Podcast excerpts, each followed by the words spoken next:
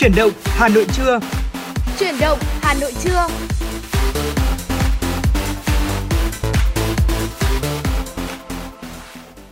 Xin chào quý vị và các bạn đang đến với chuyển động Hà Nội trưa. Thưa quý vị, chương trình của chúng tôi được phát sóng trên tần số FM 96 MHz của Đài Phát thanh và Truyền hình Hà Nội. Ngày hôm nay thì ờ, Trọng Khương và Lê Thông sẽ là những MC đồng hành với quý vị trong 120 phút của chuyển động Hà Nội trưa và trong 100 120 phút sắp tới thì chúng tôi hy vọng rằng là sẽ nhận được một số những yêu cầu của quý vị cũng như là những chia sẻ của quý vị về cuộc sống thường ngày tại thủ đô Hà Nội để chúng tôi có thể là uh, trở thành cầu nối giúp quý vị lan tỏa những thông điệp mà tích cực đến với tất cả quý vị thính giả đang nghe đài. Vâng thưa quý vị, ngày hôm nay thì thủ đô Hà Nội của chúng ta thời tiết cũng dễ chịu hơn rất là nhiều. Ừ. Nắng ấm cũng xuất hiện rõ ở một số khu vực và đặc biệt là chúng ta có thể cảm nhận rõ không khí trong ngày thứ hai này ừ. uh, được uh, ưu ái hơn so với những ngày trước đó đúng không ạ? Ừ. Chính vì thế mà chúng tôi cũng mong là mọi công việc của quý vị trong ngày hôm nay sẽ thật là thuận lợi và đừng quên đồng hành cùng với chúng tôi trong 120 phút trực tiếp để chúng ta có thể tiếp tục cập nhật những thông tin mới nhất về Hà Nội cũng như là cả nước. Bên cạnh đó thì có rất nhiều những chuyên mục đặc sắc hấp dẫn mà chúng tôi dành tặng cho quý vị trong 2 tiếng đồng hồ của chương trình. Còn bây giờ như thường lệ đầu giờ của truyền động Hà Nội chúng tôi mang đến những thông tin mới nhất. Mời quý vị cùng nghe. Thưa quý vị, Văn phòng Chính phủ đã có thông báo gửi Bộ Ngoại giao truyền đạt chỉ đạo của Thủ tướng Chính phủ về việc khôi phục chính sách thị thực đã áp dụng cho khách nhập cảnh Việt Nam như trước khi có dịch Covid-19. Văn bản nêu rõ, đầu năm 2020, do ảnh hưởng của đại dịch Covid-19, trên cơ sở uh, của Bộ Ngoại giao, Chính phủ, Thủ tướng Chính phủ đã ban hành một số văn bản về việc điều chỉnh dùng chính sách miễn thị thực đơn phương song phương với các nước. Đến nay, để thực hiện thích ứng linh hoạt, an toàn, kiểm soát hiệu quả dịch Covid-19 và thực hiện mở cửa du lịch từ ngày 15 tháng 3 năm 2022 như kiến nghị của Bộ Văn hóa, Thể thao và Du lịch, Thủ tướng Chính phủ giao Bộ Ngoại giao khẩn trương có tờ trình chính phủ về việc áp dụng lại chính sách thị thực như trước khi có đại dịch Covid-19. Thưa quý vị, thông tin tiếp theo sẽ là một thông tin liên quan đến ờ, chiến thắng của U23 Việt Nam. Sau khi mà các cầu thủ của chúng ta giành chiến thắng 1-0 tại trận chung kết trước đội tuyển U23 Thái Lan để lần đầu tiên đăng quang chức vô địch giải bóng đá U23 Đông Nam Á, thì Chủ tịch nước Nguyễn Xuân Phúc đã gửi lời chúc mừng tới đội tuyển, đồng thời biểu dương khen ngợi các cầu thủ cùng huấn luyện viên Đinh Thế Nam và ban huấn luyện. Chủ tịch nước cũng chia sẻ với đội tuyển về những khó khăn do có nhiều cầu thủ mắc Covid-19. Với đội hình hầu hết là những thành viên mới, song các cầu thủ đã thể hiện bản lĩnh ý chí Việt Nam, thi đấu một cách kiên cường quả cảm, đúng với tinh thần của những chiến binh sao vàng, xứng đáng giành ngôi vô địch của giải bóng đá U23 Đông Nam Á. Chủ tịch nước đề nghị Liên đoàn bóng đá Việt Nam có các phần thưởng xứng đáng dành cho đội tuyển và ban huấn luyện, tiếp tục chăm lo đầu tư phát triển cho bóng đá trẻ bài bản chuyên nghiệp để bóng đá Việt Nam có thể khẳng định vị thế ở những sân chơi lớn hơn, vươn tầm châu lục, qua đó chuẩn bị tốt cho vòng loại của giải vô địch bóng đá thế giới World Cup 2026. Quý vị và các bạn thân mến, ngày 27 tháng 2, Phó Chủ tịch Ủy ban nhân dân thành phố Hà Nội Trử Xuân Dũng đã ký văn bản gửi Sở Giáo dục và Đào tạo, Sở Y tế, Ủy ban nhân dân các huyện thị xã về việc cho học sinh từ lớp 1 đến lớp 6 ở 18 huyện, thị xã chuyển trạng thái dạy học trực tiếp tại trường sang hình thức học trực tuyến để phòng chống dịch Covid-19. Nội dung văn bản nêu rõ, Ủy ban nhân dân thành phố thống nhất đề xuất của Sở Giáo dục và Đào tạo tại tờ trình về việc cho học sinh từ lớp 1 đến lớp 6 ở 18 huyện thị xã chuyển trạng thái dạy học trực tiếp tại trường sang hình thức học trực tuyến để phòng chống dịch Covid-19. Ủy ban nhân dân thành phố giao Sở Giáo dục và Đào tạo chủ trì phối hợp Sở Y tế chủ động cập nhật về chỉ đạo công tác phòng chống dịch của Bộ Y tế, Bộ Giáo dục và Đào tạo và các cơ quan liên quan để kịp thời hướng dẫn Ủy ban nhân dân các quận, huyện, thị xã tổ chức thực hiện bảo đảm đúng quy định. Ủy ban nhân dân thành phố giao Ủy ban nhân dân các quận, huyện, thị xã căn cứ vào tình hình thực tế của dịch Covid-19 tại địa phương đề xuất của các cơ sở giáo dục trên địa bàn và ý kiến của cha mẹ học sinh chủ động chỉ đạo các nhà trường trên địa bàn chuyển trạng thái học tập linh hoạt, trực tiếp hoặc trực tuyến để bảo đảm an toàn cho học sinh, giáo viên các nhà trường trên cơ sở đề xuất của các huyện, thị xã, đồng thời đáp ứng nguyện vọng của cha mẹ học sinh.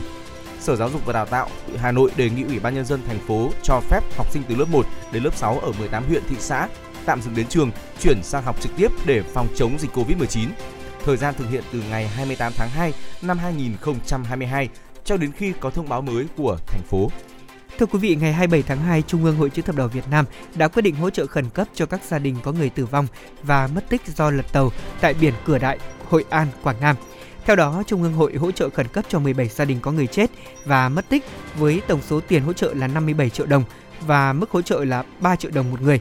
Hội chữ thập đỏ Việt Nam đã giao Hội chữ thập đỏ thành phố Hà Nội và thành phố Hồ Chí Minh tổ chức đoàn đến thăm hỏi, động viên các gia đình nạn nhân có hoàn cảnh khó khăn nhất. Ngay sau khi nhận được thông tin của Hội chữ thập đỏ tỉnh Quảng Nam và Hội chữ thập đỏ thành phố Hội An đã đến thăm hỏi, động viên, hỗ trợ mỗi gia đình có người chết và mất tích 1 triệu đồng một người. Hội chữ thập đỏ thành phố Hội An hỗ trợ 17 hộ gia đình có người chết mất tích 1 triệu đồng một người và 22 người bị thương là 500.000 đồng một người. Bên cạnh đó, Hội chữ thập đỏ thành phố Hà Nội cũng đã quyết định hỗ trợ mỗi gia đình nạn nhân có người chết và mất tích số tiền là 2 triệu đồng một người. Tổng số tiền hỗ trợ của Trung ương Hội chữ thập đỏ Việt Nam, Hội chữ thập đỏ thành phố Hà Nội, tỉnh Quảng Nam và thành phố Hội An là 136 triệu đồng. Trước đó như đã đưa tin, vào chiều ngày 26 tháng 2, tại vùng biển Cửa Đại, thành phố Hội An của tỉnh Quảng Nam đã xảy ra vụ lật chìm cano chở khách du lịch nghiêm trọng. Khi xảy ra tai nạn, trên cano có 36 hành khách và 3 thuyền viên.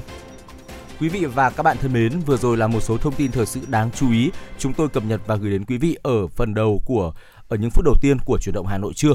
Còn bây giờ thì xin mời quý vị quay trở lại với không gian âm nhạc, chúng ta cùng lắng nghe một ca khúc rất là hay có tựa đề Xuống chợ mùa yêu qua tiếng hát của Trang Nhung.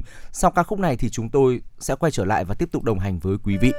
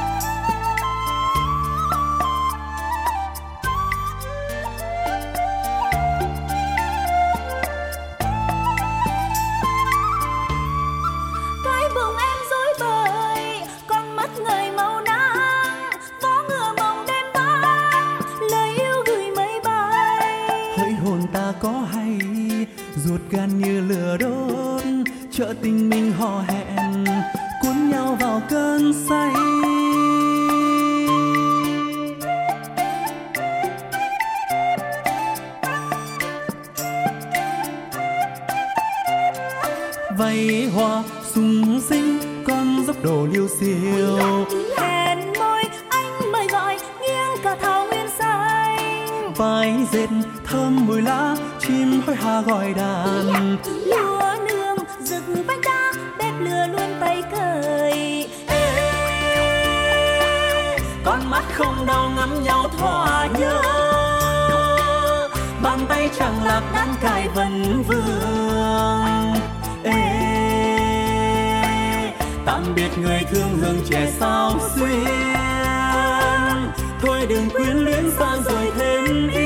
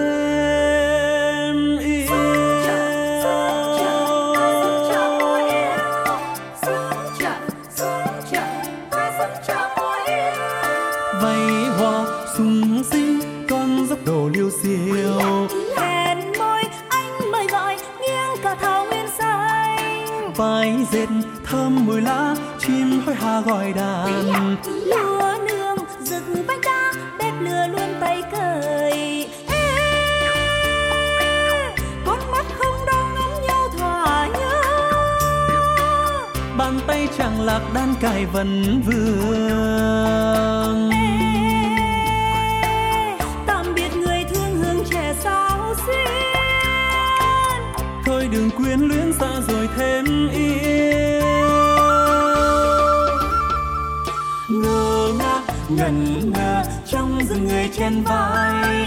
Hoa đầu cành chín mọng men rượu nồng nàn. Xương răng, quấn quýt chân lạc bước tìm ai. Mộc châu ngóng đợi, ta xuống chờ mùa yêu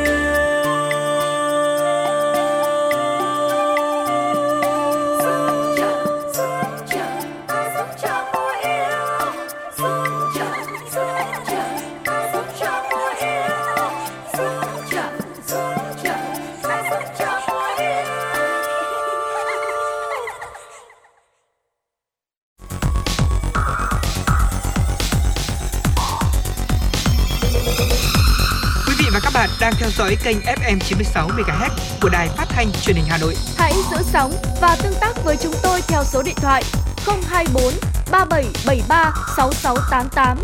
FM 96 đồng hành trên mọi nẻo đường.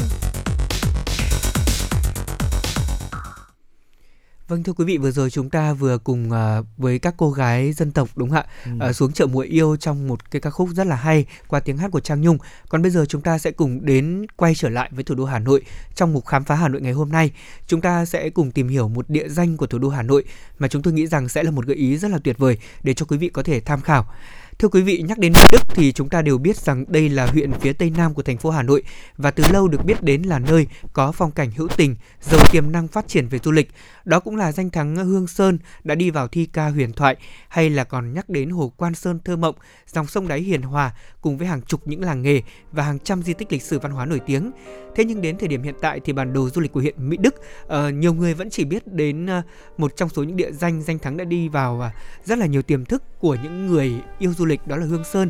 Thế còn ngày hôm nay chúng tôi sẽ dành thời gian để giới thiệu kỹ hơn với quý vị Hồ Quan Sơn được ví như một hạ long thu nhỏ ngay giữa lòng thủ đô Hà Nội của chúng ta. Ừ. À, thưa quý vị, Mỹ Đức thì là huyện phía tây nam của thành phố Hà Nội. Từ lâu đã được biết đến là nơi có phong cảnh hữu tình, giàu tiềm năng phát triển. À, Mỹ Đức thì nằm trong vùng đồng bằng Bắc Bộ nhưng là khu vực chuyển tiếp giữa đồng bằng và miền núi Tây Bắc. À, chính vì vậy mà phía tây huyện có dãy núi Hoàng Liên Sơn chạy dài hơn 40 km, độ cao trung bình so với mặt nước à, so với mặt nước biển là từ 150 cho đến 300 mét. Ở trong khu vực dãy núi có nhiều hang động thiên nhiên kỳ vĩ, có giá trị du lịch và lịch sử lớn. Điển hình là các hang động như là động Hương Tích hay còn gọi là Nam Thiên Đệ Nhất Động, động Đại Binh, hang người xưa hay còn gọi là hang Sũng Sàm, hang Luồn, vân vân. Phần tiếp giáp giữa các dãy núi phía Tây và đồng bằng phía Đông là vùng trũng với địa hình thấp, tạo nên các hồ chứa nước tạo nên các hồ các hồ chứa nước như là hồ Quan Sơn, hồ Tuy Lai, hồ Thung Cấm, hồ Đồng Suối với diện tích hàng nghìn hecta. Hệ thống đầm phá này có thể à, giúp cho Mỹ Đức phát triển du lịch sinh thái kết hợp với nuôi trồng thủy sản rất là tốt. Vâng và thưa quý vị cùng với cảnh quan thiên nhiên thì Mỹ Đức còn có tài nguyên về động thực vật rất là phong phú. Theo một số liệu thống kê mà chúng tôi có được thì Mỹ Đức có 350 loài thực vật thuộc 92 họ, trong đó thì có rất nhiều các loại cây quý hiếm, các loại cây dược liệu, cây đặc sản và cây cảnh. Có thể kể đến như là cây xưa, nho vàng, lát hoa hay là cam thảo nam, uh, hoa kim ngân này, rồi là mơ hoặc là rau sắn, củ mài, các loại phong lan. Về động vật thì nơi đây có 88 loại chim thuộc 37 họ và 15 bộ, 35 loài bò sát, 32 loài thú, trong đó thì nổi tiếng với gà lôi trắng hay là uh, rái cá và sâm cầm nước thuộc loài động vật quý hiếm.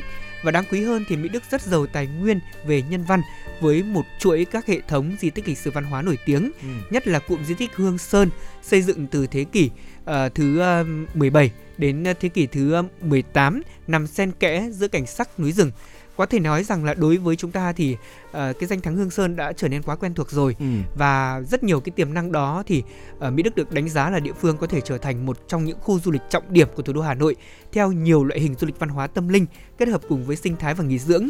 Và nói về chùa Hương chúng ta đã nói quá nhiều rồi. Ừ. nói về danh thắng Hương Sơn chúng ta cũng nói quá nhiều rồi. Hôm nay thì chúng tôi muốn mời quý vị chúng ta tìm hiểu kỹ hơn về hồ Quan Sơn ngay sau đây Thưa quý vị, Hồ Quan Sơn thì là một địa ờ, danh có thắng cảnh rất là đẹp, còn giữ được vẻ yên bình, hoang sơ, nằm cách trung tâm Hà Nội khoảng 50 km. Hồ thì có diện tích vào khoảng là 850 ha, trải rộng trên địa bàn các xã Thượng Lâm, Tuy Lai, Hồng Sơn và một phần của huyện Kim Bôi, tỉnh Hòa Bình được hình thành từ những năm 1960, bao quanh là con đê ngăn lũ dài 20 km. Hồ Quan Sơn thì ngoài chức năng là dự trữ nước tưới cho cây trồng, nuôi thủy sản thì còn được quy hoạch phát triển du lịch nữa. Với gần 100 ngọn núi đá vôi nổi trên mặt hồ cùng khung cảnh thiên nhiên trữ tình, nơi đây được mệnh danh là Hạ Long thu nhỏ của Hà Nội. À, thưa quý vị, du khách thì có thể đi thuyền trên hồ và thả mình vào phong cảnh non nước thơ mộng, ngắm nhìn những ngọn núi được thiên nhiên tạo tác nên những hình dáng sinh động mà người dân nơi đây đã hình dung và đặt tên như là Hòn Mê, núi chim, núi Mối, Mõm ngé núi Bàn Cờ, Hoa Quả Sơn, Đá Bạc hay là Quai Trèo. Tên thì được đặt theo hình dáng của núi cũng như là những sự tích uh, của những địa danh đó. Vâng. Và mùa hè thì khắp hồ sẽ nở rộ hoa sen rất là đẹp. Còn mùa thu thì mặt nước hồ sẽ phủ trắng hoa trang nhỏ li ti. Mùa đông đến cũng như là khi mùa xuân sang, không khí lạnh bao trùm toàn miền Bắc như hiện tại ạ thì chúng ta sẽ bắt gặp cảnh xương bằng làng mặt hồ khiến nơi đây như là một bức tranh thủy mặc rất là đẹp. Vâng, nghe anh Trọng Khương uh, mô tả thì quý vị đã hình dung ra được ở nơi đây quả thật đúng là một hạ long thu nhỏ đúng không ạ? Cảnh quan cũng như là uh, môi trường thiên nhiên ưu đãi cho, cho uh, ờ, huyện Mỹ Đức một cái uh, hệ thống uh, hồ rất là đẹp. Hồ Quan Sơn thì cũng được coi là một trong những cái lá phổi xanh có chức năng điều hòa không khí cho khu vực lân cận và thủ đô Hà Nội với độ che phủ rừng tái sinh chiếm tới hơn 80% thưa quý vị. À, cùng với đó là hệ động thực vật rất đa dạng, bao gồm rất là nhiều những cái loài động thực vật quý. Ngoài ra tại đây cũng có cá, tôm, cua rồi là ốc núi, cũng là lợi thế về mặt ẩm thực để có thể thu hút du khách đến đây với những món ăn đặc sản. Và đến với Quan Sơn thì ngoài tham quan thưởng ngoạn thiên nhiên ẩm thực thì chúng ta còn có thể trải nghiệm các trò chơi cũng như là các môn thể thao dưới nước như là bơi thuyền hay là trèo súp tức là ván đứng ừ. hay là cắm trại cùng bạn bè và gia đình. Và tôi nghĩ rằng đây cũng sẽ là một cái địa điểm mà uh, mỗi khi mà đến uh, mùa hè đúng không ạ? Vâng, ừ. sẽ thu hút được rất nhiều các bạn trẻ đến đây để tìm lại cái cảm giác thư thái giữa lòng thủ đô Hà Nội nhộn nhịp của chúng ta. Vâng và thưa quý vị, uh, đến với Quan Sơn thì uh, chúng ta cũng có thể gọi là thưởng thức rất là nhiều những đặc sản. Uh, ví dụ như là gỏi cá, thưởng thức cùng với những loại rau rừng với hương vị mộc mạc chỉ nơi đây mới có. Và nếu như mà thời gian tới khi mà dịch bệnh được kiểm soát tốt ấy, chúng ta ngớt dịch rồi thì quý vị hoàn toàn có thể là cùng với gia đình của mình đến đây và chúng ta cắm trại thưởng thức uh, những đặc sản này hòa cùng với thiên nhiên rất là tuyệt vời. Uh, ngoài ra thì chúng ta cũng có thể là ừ, trải nghiệm các trò chơi, các môn thể thao dưới nước như là Lê Thông vừa chia sẻ. Uh, bên cạnh đó thì uh, khu du lịch Quan Sơn được quy hoạch trên diện tích hơn 3.000 ha. Trong đó thì ngoài lợi thế về thiên nhiên, nơi đây cũng mang đậm giá trị văn hóa lịch sử với nhiều di tích như là chùa Hàm Long, Ngọc Linh Tự, Linh Sơn Tự, Bàn Long Tự hay là Thung Phật Ờ, có thể đáp ứng nhu cầu tham quan trải nghiệm đa dạng của các đối tượng du khách đặc biệt là với những người ờ, tín Phật thì chúng ta hoàn toàn có thể là làm một tour gọi là chúng ta đi uh, du xuân uh, thăm thú những uh, ngôi chùa hoặc là những ngôi đền tại đây. Vâng, và đó là những thông tin mà chúng tôi giới thiệu trong khám phá Hà Nội ngày hôm nay. Điểm đến đó là huyện Mỹ Đức và cụ thể hơn là khu vực Hồ Quan Sơn. Ừ. Quý vị hãy ghi thêm vào lịch trình du lịch của mình cùng với những người thân yêu. Còn bây giờ thì chúng ta sẽ cùng đến với một giai điệu âm nhạc trước khi chúng tôi cùng quay trở lại với những thông tin thời sự. U, tiếng sấm xoay cho đều đều chớ chậm đừng cho vỏ chấu tan tành. Cho thân hạt gạo nguyên lành chuỗi ra.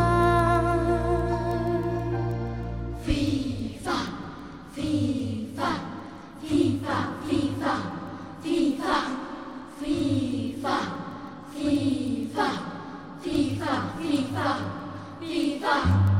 quạt làm sao cho mạnh cho mau quạt cho cháu bụi đuổi nhau cho thân hạt gạo sạch lau mỗi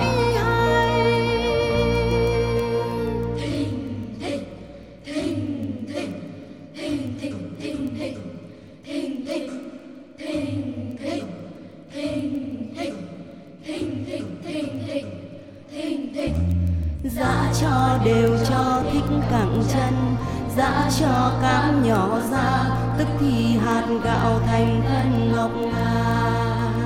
Dạy làm sao cho sạch cám ra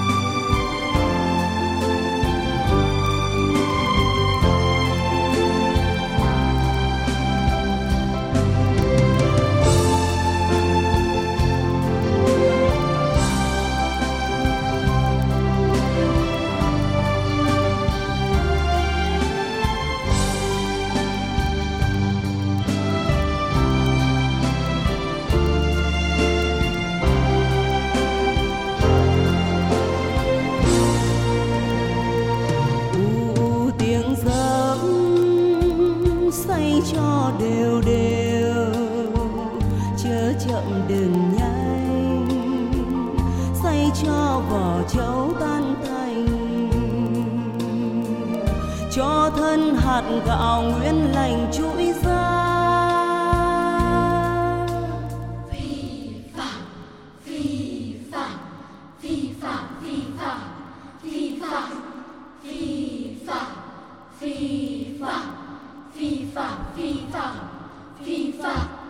Quạt làm sao cho mạnh cho mau quạt cho cháu bụi đuổi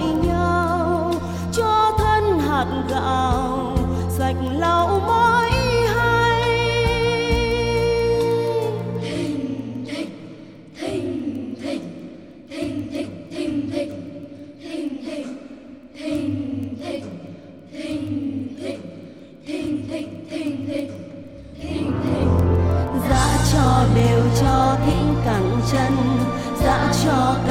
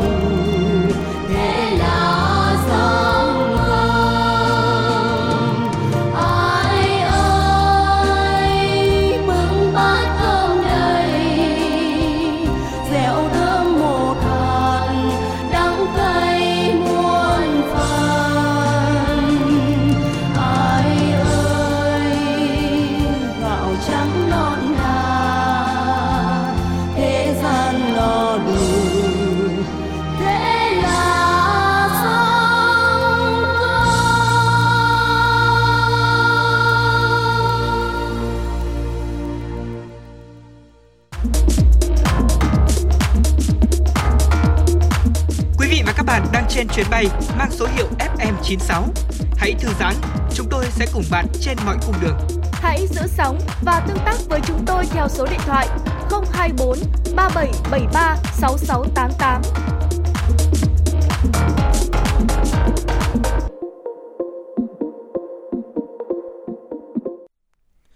Quý vị đang cùng quay trở lại với chương trình truyền động Hà Nội và tiếp nối chương trình sẽ là những thông tin đáng chú ý. Tuần qua, số ca nhiễm COVID-19 tại một số địa phương đã tăng cao đột ngột. Đây là một trong những nguyên nhân khiến cho thị trường kit test cũng như thuốc điều trị COVID-19 trở nên sôi động hơn. Khi hệ thống y tế ở một số nơi có dấu hiệu quá tải, các loại kit test và thuốc điều trị được sách tay từ nước ngoài về ngày một nhiều.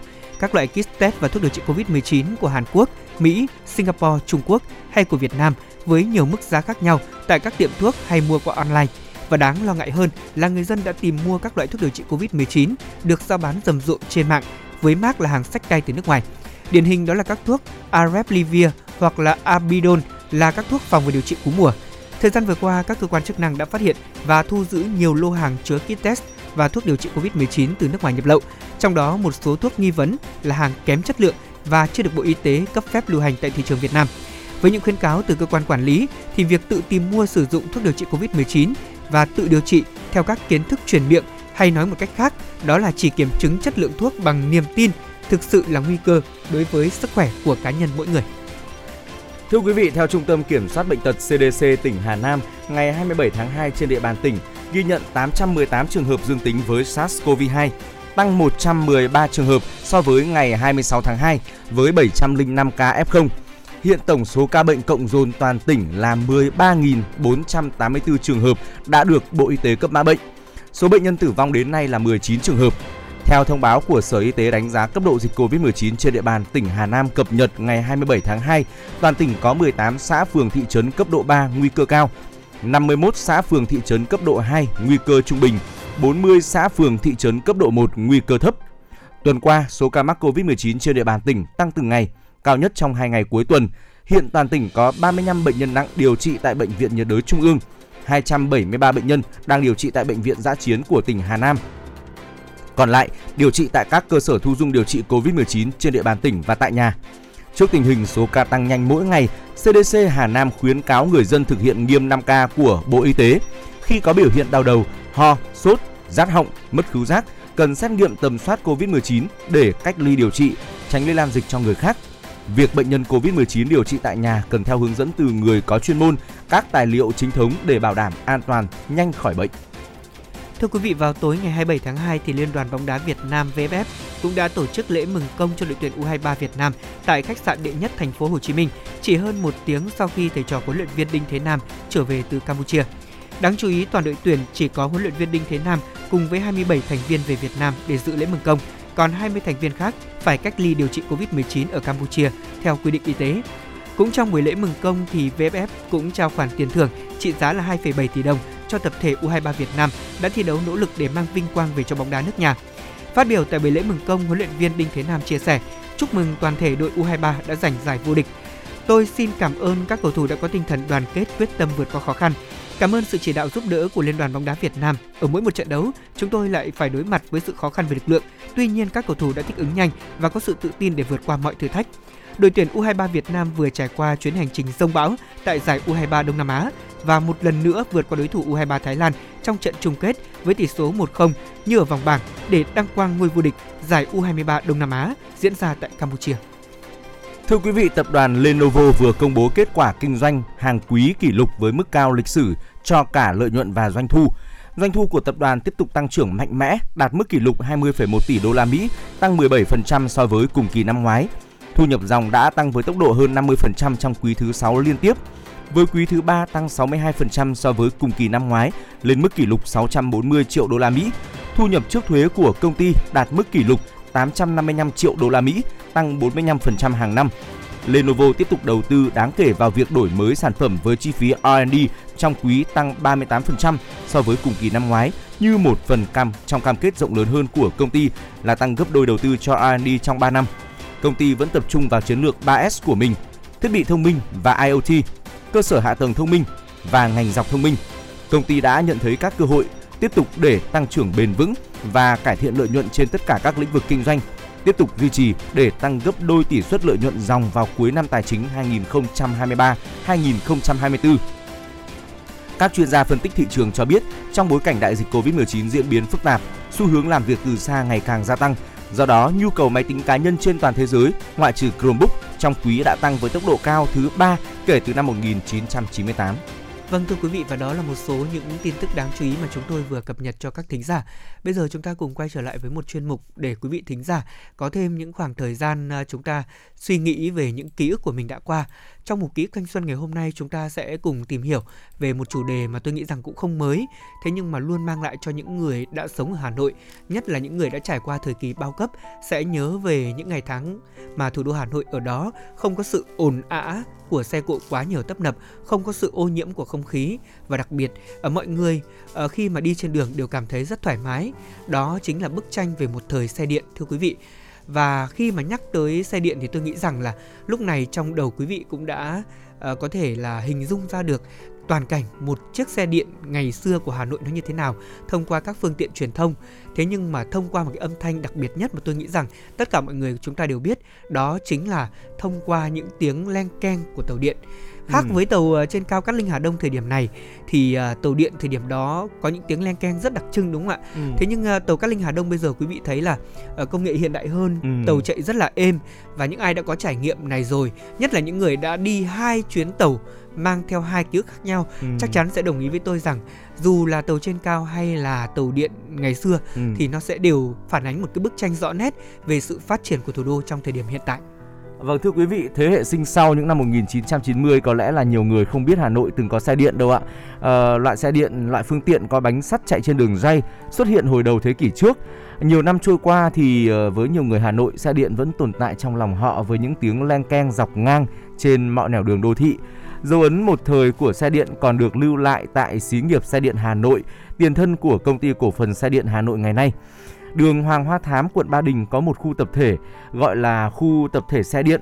Hầu hết cư dân ở đây thì đều có nguồn gốc từ xe điện. Đã có đến thế hệ thứ ba được sinh ra ở khu tập thể này.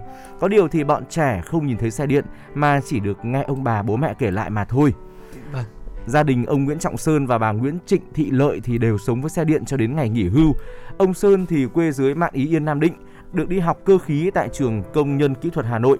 Học xong năm 1960, ông được phân công về xí nghiệp xe điện Hà Nội. Từ đây thì cuộc đời ông gắn bó với xe điện. Không riêng ông Sơn mà cả bà Lợi, vợ ông cũng vậy. Bà Lợi là một người Hà Nội gốc, hiện gia đình lớn của bà thì vẫn sống ở số 37 phố Hàng Hành, quận Hoàn Kiếm. À, sau ngày hòa bình lập lại năm 1954, bà Lợi đi học cơ khí rồi về công tác tại xí nghiệp xe điện Hà Nội, chuyên vẽ chuyên vẽ kỹ thuật cơ khí thưa quý vị. Vâng, có lẽ là cái duyên đã gắn bó hai vợ chồng với nhau cũng chính từ cái ngành nghề của họ đúng không ạ? À, ông Sơn có kể thêm với chúng tôi rằng là những năm 60 của thế kỷ 20 cũng chính là thời kỳ hoàng kim của xe điện thưa quý vị. Hà Nội được lập lại và đặc biệt là đất nước của chúng ta yên bình trong không khí phơi phới của những thời kỳ xây dựng chủ nghĩa xã hội. Thời điểm đó, tập thể cán bộ công nhân viên xí nghiệp luôn lấy phục vụ hành khách làm mục tiêu và năm nào thì họ cũng hoàn thành vượt mức kế hoạch được giao. Có được kết quả đó thì ngoài cái tinh thần lao động hăng hái của cán bộ và công nhân viên thì chúng ta phải kể đến một phần nguyên nhân khác nữa, đó chính là máy móc là thiết bị xe điện sau khi tiếp quản từ tay của thực dân Pháp chưa bị hư hỏng nặng Thời điểm đó thì khi mà các loại hình phương tiện giao thông chưa phức tạp như những năm sau này, xe điện thì không kém gì thời kỳ đầu khi mà người Pháp xây dựng ở Hà Nội. Xe điện là một cái phương tiện vận tải hành khách công cộng đã tham gia tích cực vào cái hoạt động giao thông đô thị hiện đại lúc bấy giờ. Khi mà đế quốc Mỹ tiến hành chiến tranh phá hoại miền Bắc của chúng ta, lúc đó đất nước bước vào không khí thời chiến và tất cả cho tiền tuyến, tất cả để đánh thắng giặc Mỹ xâm lược cũng chính là cái khẩu hiệu được viết khắp nơi từ thành thị cho đến thôn quê. Thời điểm đó thì à, thưa với quý vị là vật tư và trang thiết bị cho ngành à, khi đó đều thiếu, không riêng gì đối với xe điện.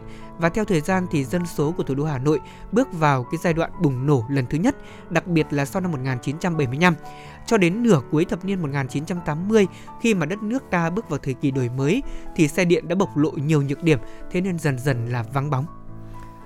Vâng thưa quý vị, um, sau khi mà có lệnh không cho xe điện uh, tham gia vận tải hành khách công cộng ở Hà Nội, các tuyến đường dây xe điện được tháo rỡ, không ít người Hà Nội, nhất là những gia đình làm việc tại xí nghiệp xe điện Hà Nội đã rơi nước mắt. Vật tư, trang thiết bị xe điện tháo rỡ về được tập trung ở dốc Tam Đa.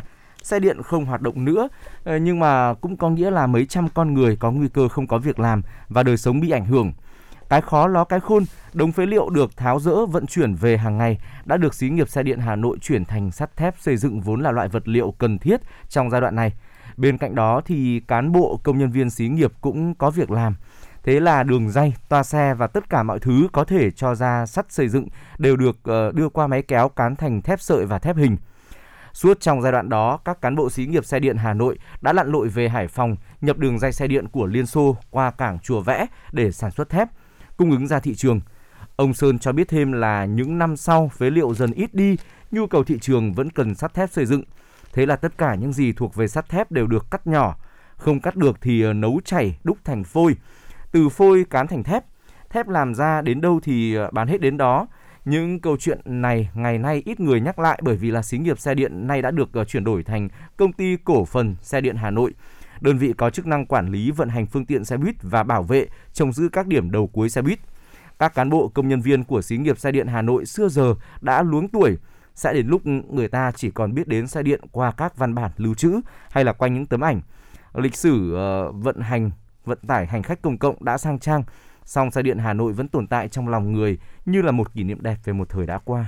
Vâng, qua chia sẻ của nhân vật trong uh, chương trình ngày hôm nay, đó chính là ông Nguyễn Trọng Sơn và bà Nguyễn Trịnh Thị Lợi. Họ đều là những người đã sống với xe điện, gắn bó với xe điện và nhìn thấy thăng trầm của xe điện thủ đô trong những cái giai đoạn đầu tiên cho đến khi mà giải thể để chúng ta thấy rằng là nó không chỉ là một cái hiện vật của thủ đô ừ. Hà Nội nói về cái thời xa xưa mà nó còn là cả một cái thanh xuân của ờ, biết bao nhiêu những công nhân xí nghiệp ừ. thời bấy giờ. Ừ. Và có lẽ rằng với người dân Hà Nội khi mà nhắc tới xe điện nhất là những người đã sống trong giai đoạn đó họ đều có những cái ký ức riêng về những lần đi xe điện. À, tôi có xem chương trình ký ức vui vẻ cũng rất ấn tượng với những chia sẻ của chính những nhân vật trong uh, chương trình này. Tôi có nhớ nhà báo lệ văn sâm có chia sẻ rằng là uh, đối với xe điện thì ông có một cái kỷ niệm rất đặc biệt đó chính là ông đã nhiều lần là trốn vé để có thể đi xe điện. Uh, cái này thì tôi nghĩ rằng là nó là một cái kỷ niệm mà vừa vui mà vừa đáng nhớ đối với tất cả những ai trong thời điểm đó cùng với cả chia sẻ của nhà ừ. báo Lại Văn Sâm và tôi nghĩ rằng với những người trẻ như chúng ta như Lê Thông hay Trọng Khương thời điểm này thì chúng ta thấy rằng là bức tranh giao thông của thủ đô Hà Nội nó cũng hiện đại hơn rất là nhiều rồi đúng không ừ. ạ và chúng ta thấy thêm một điều nữa đó là uh, đối với riêng cá nhân tôi khi mà mỗi buổi chiều mà đi làm về ấy, thì tôi thấy là song hành trên con đường của mình nhất là dọc đường từ Nguyễn Trãi về đến Hà Đông nơi mà tôi đang sinh sống thì có thể thấy rằng là tuyến Cát Linh Hà Đông đang hiện diện đã làm cho chúng ta thấy là cái bức tranh giao thông của Hà Nội ngày một hiện đại hơn và thay vào đó thì chúng ta cũng khẳng định rằng những giá trị xưa cũ nó không vì thế mà mất đi mà nó sẽ tồn tại bằng cách này hay cách khác qua ừ. lời kể của những nhân chứng như thế này và mong rằng là ký ức thanh xuân ngày hôm nay giúp cho quý vị chúng ta nhớ thêm về một thời gian khó của Hà Nội thế nhưng đó là một thời mà những ờ, phương tiện công cộng sống mãi trong lòng của người thủ đô đến tận ngày hôm nay. Ừ. Uh, và hy vọng rằng là với những chia sẻ vừa rồi thì chúng ta sẽ mãi mãi ghi nhớ hình ảnh một Hà Nội của ngày xưa và không bao giờ quên bởi vì những hình ảnh ngày xưa mặc dù là trong tương lai nó sẽ chúng ta sẽ không còn thấy nữa nhưng những kỷ niệm thì sẽ luôn sống mãi trong lòng của mỗi người và nó sẽ thật là đẹp mỗi khi mà chúng ta nhớ về. Uh, tiếp nối chương trình xin mời quý vị hãy cùng ờ, chúng tôi đến với không gian âm nhạc lắng nghe giọng ca của nam ca sĩ Tùng Dương với ca khúc Gửi gió cho mây ngàn bay.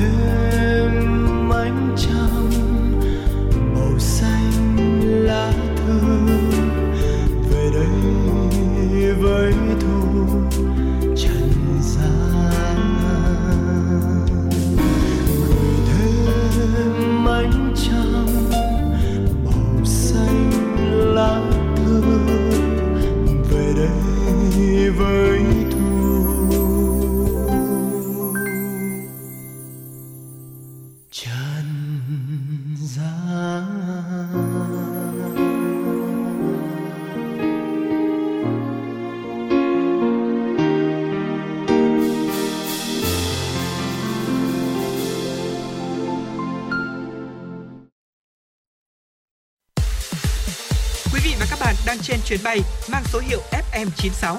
Hãy thư giãn, chúng tôi sẽ cùng bạn trên mọi cung đường. Hãy giữ sóng và tương tác với chúng tôi theo số điện thoại 024 3773 6688. Vâng thưa quý vị, chúng ta vừa cùng với ca sĩ Tùng Dương thưởng thức một giai điệu âm nhạc Ờ, và bây giờ thì chúng ta sẽ cùng quay trở lại với những thông tin quốc tế mà chúng tôi vừa cập nhật. Thưa quý vị, chính quyền Mỹ đã cho lắp đặt lại hàng rào xung quanh điện Capitol khi Washington chuẩn bị đối mặt với các cuộc biểu tình theo kế hoạch của hàng loạt tài xế xe tải. Đây là thông tin do lực lượng cảnh sát Mỹ cho biết vào ngày 27 tháng 2. Giới chức của Mỹ đang thực hiện các bước đi để bảo vệ sự kiện Tổng thống Mỹ Joe Biden đọc thông điệp liên bang dự kiến diễn ra vào ngày 1 tháng 3 và để ngăn chặn bất kỳ sự gián đoạn nào đối với công việc quan trọng của Quốc hội Mỹ.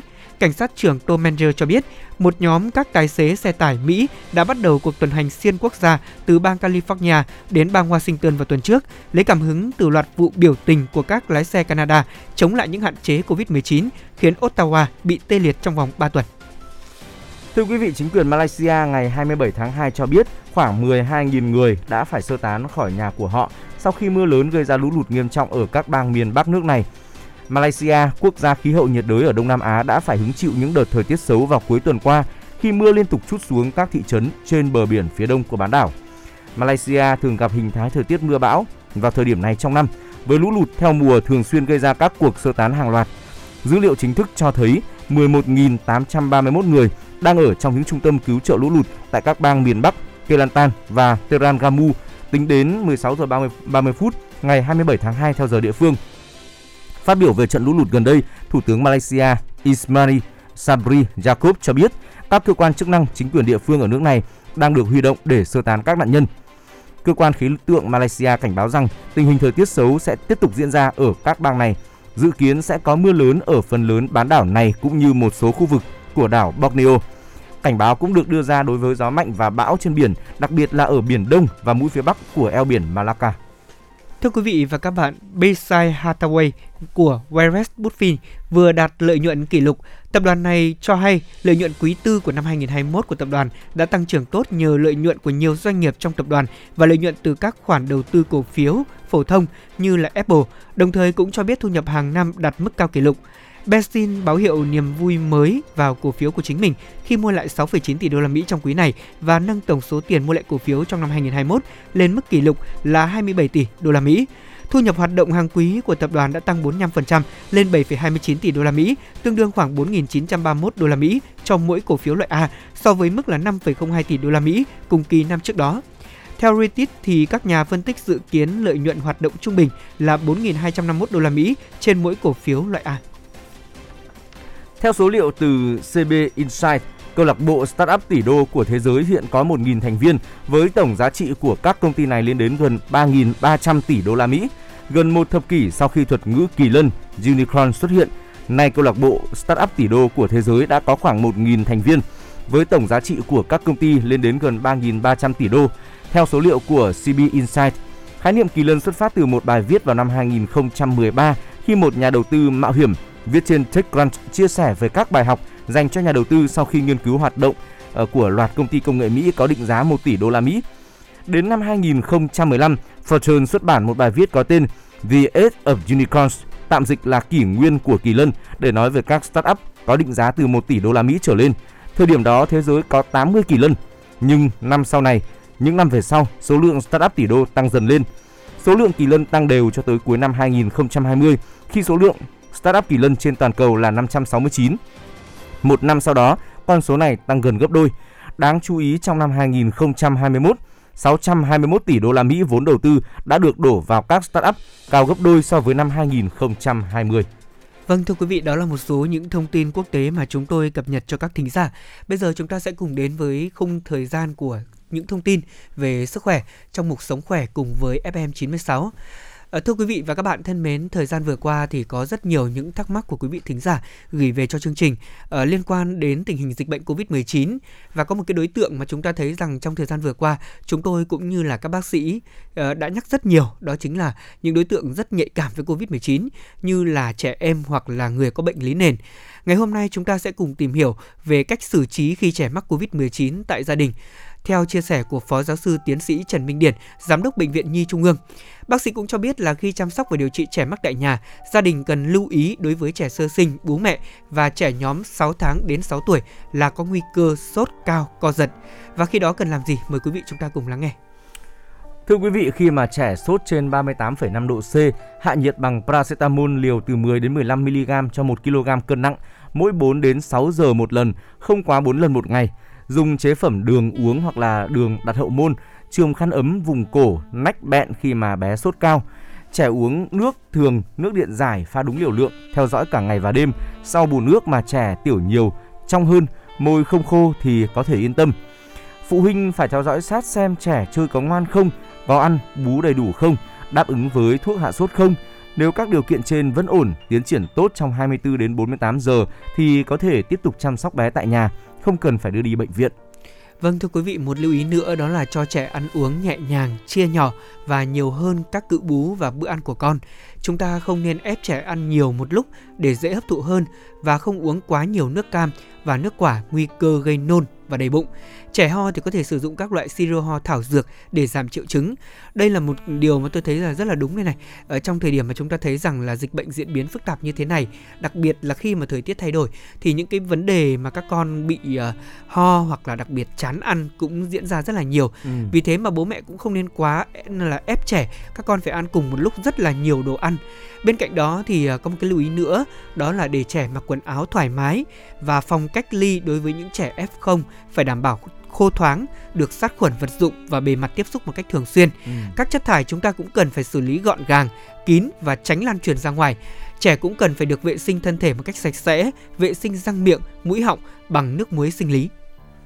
À, thưa quý vị, điều tiếp theo chúng ta cần lưu ý là không cho trẻ uống các thuốc chống viêm, kháng sinh, kháng virus, thuốc xịt mũi nếu mà không có chỉ định của bác sĩ nhé.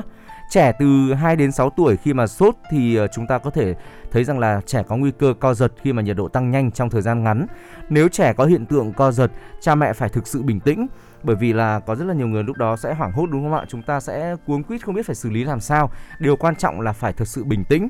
Đặt trẻ nằm trên một mặt phẳng cứng, ngửa nhẹ đầu và nghiêng đầu sang một bên. Không đưa bất cứ thứ gì vào miệng trẻ để tránh gây tình trạng tụt lưỡi hoặc là khó thở. Chúng ta cũng ờ, không vội vàng ôm chầm lấy trẻ hay là bế dựng trẻ lên đâu bởi vì như thế thì sẽ gây nguy hiểm đến tính mạng của trẻ đấy thưa quý vị. Tiếp đó thì ờ, phụ huynh nên cởi bỏ bớt quần áo cho trẻ. Rồi thì là chúng ta tiến hành cặp nhiệt độ cho trẻ hạ sốt bằng thuốc đặt đường hậu môn, lấy khăn ấm lau chườm cổ, nách, bẹn và tiếp tục theo dõi tình trạng của trẻ. Thông thường cơn co giật do sốt cao đơn thuần chỉ diễn ra trong vòng khoảng 1 đến 2 phút. Mình có thể là tiếp tục bù nước cho trẻ bằng à, nước bình thường hoặc là nước điện giải pha đúng liều lượng cho đến khi mà trẻ tiểu nhiều, nước tiểu trong, môi không khô nghĩa là tình trạng mất nước đã giảm rồi. À, chúng ta cần à, tạo không khí vui tươi, thoải mái để trẻ cảm thấy nhẹ nhàng hơn khi mà phải cách ly tại nhà. Hướng dẫn trẻ các bài tập vận động thường xuyên và nâng cao sức khỏe. Thưa quý vị, bác sĩ khuyến cáo là gia đình cần chú ý theo dõi các dấu hiệu bệnh chuyển nặng để đưa ngay trẻ đến cơ sở y tế gần nhất, tránh tình trạng là lựa chọn bệnh viện không cần thiết, ảnh hưởng đến thời gian vàng, thời điểm vàng, xử lý những biến chứng ở trẻ. Vâng thưa quý vị và bên cạnh đó thì trẻ F0 thì cần ăn đa dạng các loại thực phẩm cũng như là uống đủ nước. Chúng ta có thể chia nhỏ bữa hoặc là thay thế bổ sung bằng một hai bữa phụ bằng sữa. Ở đây là chia sẻ mới nhất từ bác sĩ Lưu Thị Mỹ Thục, trưởng khoa dinh dưỡng của bệnh viện Nhi Trung ương. Bác sĩ cho biết là số lượng trẻ mắc Covid-19 đang tăng cao và để có thể hạn chế được diễn biến nặng và nguy kịch thì trẻ cần được theo dõi thường xuyên cũng như là chế độ dinh dưỡng đầy đủ thì uh, dinh dưỡng sẽ giúp cho trẻ tăng sức đề kháng và nhanh chóng phục hồi hơn. Trẻ mắc Covid-19 đang điều trị tại nhà thì cha mẹ cần định kỳ theo dõi cân nặng cũng như là lượng thức ăn mà trẻ ăn xem có bị hao hụt đi không. Hàng ngày thì trẻ phải ăn đa dạng các nhóm thực phẩm, ít nhất là 5 trong số 8 cái nhóm thực phẩm như là tinh bột, sữa và chế phẩm từ sữa, dầu mỡ, rau củ, thịt cá, trứng, các loại hạt, ở rau củ màu vàng, xanh thẫm. Đến nay thì cũng chưa có một cái kết luận nào về một loại thức ăn nào có thể diệt được virus, nhất là các món có tính kiềm cao. Vì vậy mà theo bác sĩ thì chúng ta cần bổ sung đa dạng, vitamin C và E sẽ có tác dụng tăng cường hệ miễn dịch, có nhiều trong hoa quả tươi ừ. như là bưởi hay là cam và kiwi. Đồng thời thì chúng ta cũng bổ sung thêm là súp lơ rồi là cải xanh để bổ sung flavonoid để chống oxy hóa cho trẻ. Và đồng thời có một cái việc nữa mà tôi nghĩ rằng rất quan trọng đó là chúng ta cần tiến hành theo dõi cân nặng của các con từ 3 đến 5 ngày một lần. Nếu mà các con sụt cân từ 1 đến 2% một tuần thì lượng thức ăn chúng ta giảm dưới 70% so với bình thường trong suốt 3 ngày và ngay lập tức thông báo cho nhân viên y tế để được hướng dẫn xử trí. Trẻ cũng cần uống đủ nước và không có dấu hiệu thiếu nước như là uh, đã nói tức là ví dụ như là môi lưỡi các con bị khô, tiểu ít, nước tiểu sẫm màu nếu trẻ ăn kém do sốt, ho và mệt mỏi, đặc biệt là ngạt mũi thì chúng ta cũng hãy lưu ý đến vấn đề chúng tôi đã nói, mình chia nhỏ các bữa ăn và thay thế bổ sung bằng một hai bữa phụ hoặc là các chế phẩm từ sữa, ví dụ như là váng sữa hoặc là sữa chua quý vị nhé. Và thưa quý vị, khi mà trẻ bị ờ, ốm không những là không kể là Covid-19 hay là bị ờ, cảm thông thường thì ờ, trẻ sẽ rất là lười ăn bởi vì là sẽ ngại nhai mà. Cho nên là nếu có thể thì chúng ta sẽ xay nhuyễn cũng như là làm thức ăn thật là mềm thôi để trẻ có thể dễ dàng hấp thụ và tiêu hóa hơn. Đó là những chia sẻ của chúng tôi tổng hợp cũng như là lấy ý kiến từ chuyên gia về việc là cải thiện và chăm sóc sức khỏe của trẻ nhỏ, đặc biệt là với những trẻ không may mắc Covid-19. Còn bây giờ thì xin mời quý vị đến với không gian âm nhạc lắng nghe ca khúc có tựa đề, Cho tôi xin một vé đi tuổi thơ qua tiếng hát của Linh Ly. Chúng tôi sẽ quay trở lại và tiếp tục đồng hành với quý vị.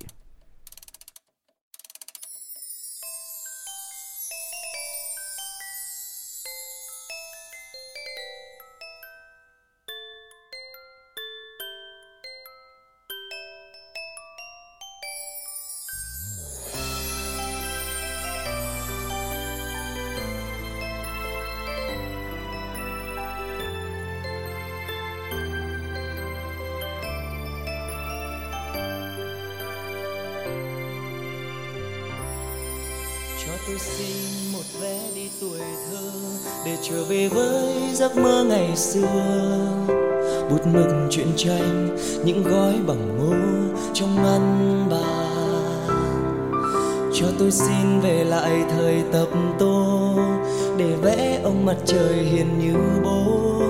Những chiều dòng chơi say mê những món đồ hà. Cho tôi xin về lại mái trường xưa, dù trường thật bé nhưng ước mơ thật to từng ngày chăm lo, cô giáo vui như mẹ hiền. Cho con xin về với ông bà thương, những chiều nhõng nhẽo vòi tiền nhổ tóc sâu. Mỗi sợi trắng tinh, con lấy bằng năm trăm đồng. Hãy cho tôi xin một vé không hai mà dẫu hôm nay đã đông đường dài, vẫn cho tôi xin được trở về tuổi thơ.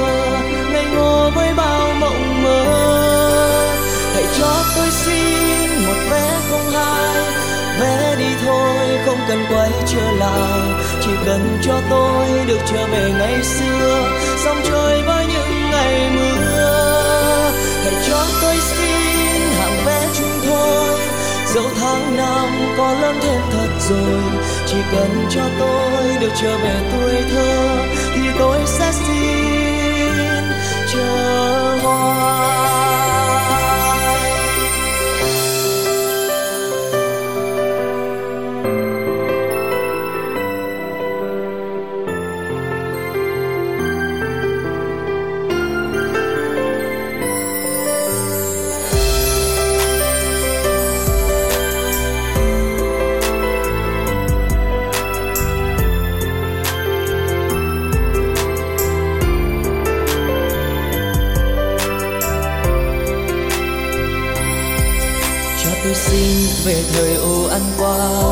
rồi cùng chơi chắc rồi cùng chơi quay dòng dẫn lên mây nhảy dây với chơi thả diều. Nhảy dây thả diều.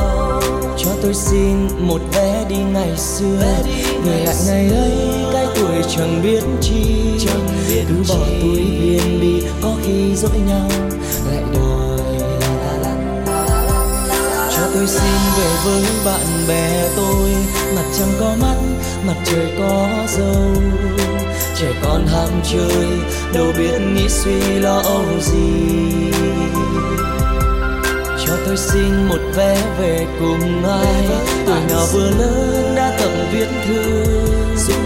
Áo trắng ai bay khiến cho ai kia mơ màng. Ai kia ai kia mơ màng. Hãy cho tôi xin một vé không hai, mà dẫu hôm nay ta đông đường dài, vẫn cho tôi xin được trở về tuổi thơ. Ngây ngô với bao mộng mơ, hãy cho tôi xin một vé không hai. Vé đi thôi, không cần quay trở lại, chỉ cần cho tôi được trở về ngày xưa. Dòng chơi với những ngày mưa, hãy cho tôi xin dẫu tháng năm có lớn thêm thật rồi, chỉ cần cho tôi được trở về tuổi thơ, thì tôi sẽ xin chờ hoài. Hãy cho tôi xin một vé không hai, mà dẫu hôm nay đã đông đường dài, vẫn cho tôi xin được trở về tuổi thơ ngây ngô với bao mộng mơ. Hãy cho tôi xin một bé không gái bé đi thôi không cần quay trở lại. Chỉ cần cho tôi được trở về ngày xưa. Dòng trôi với năm ngày mưa? Hãy cho tôi xin hàng bé chúng tôi, dẫu hàng năm có lắm thêm thật rồi chỉ cần cho tôi được trở về tuổi thơ thì tôi sẽ xin.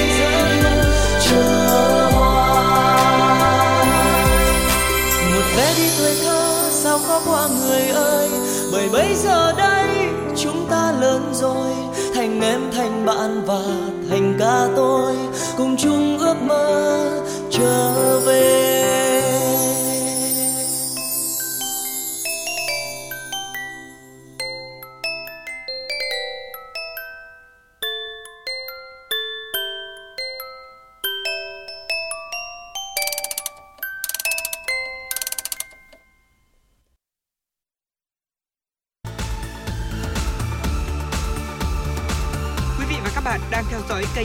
96 MHz của đài phát thanh truyền hình Hà Nội. Hãy giữ sóng và tương tác với chúng tôi theo số điện thoại 024 3773 6688. FM 96 đồng hành trên mọi nẻo đường. đường.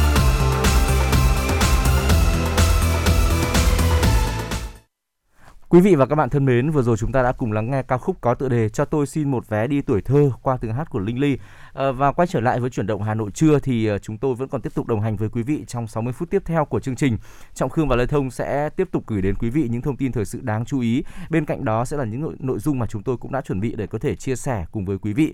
À, ngay bây giờ xin mời quý vị hãy cùng dành thời gian lắng nghe một số thông tin thời sự đáng chú ý. Thưa quý vị, trước tình hình diễn biến dịch bệnh ngày một gia tăng, nhằm chỉ đạo các giải pháp kịp thời, ngày hôm qua đồng chí Chu Ngọc Anh, Ủy viên Trung ương Đảng, Phó Bí thư Thành ủy, Chủ tịch Ủy ban dân thành phố, trưởng ban chỉ đạo phòng chống dịch COVID-19 đã chủ trì phiên họp trực tuyến với các quận huyện xã phường. Những ngày gần đây, diễn biến dịch bệnh COVID-19 trên địa bàn Hà Nội rất phức tạp, đã có ngày lên tới hơn 10.000 ca mắc mới COVID-19. Tuy nhiên, số bệnh nhân thể nhẹ không triệu chứng chiếm đa số 96%.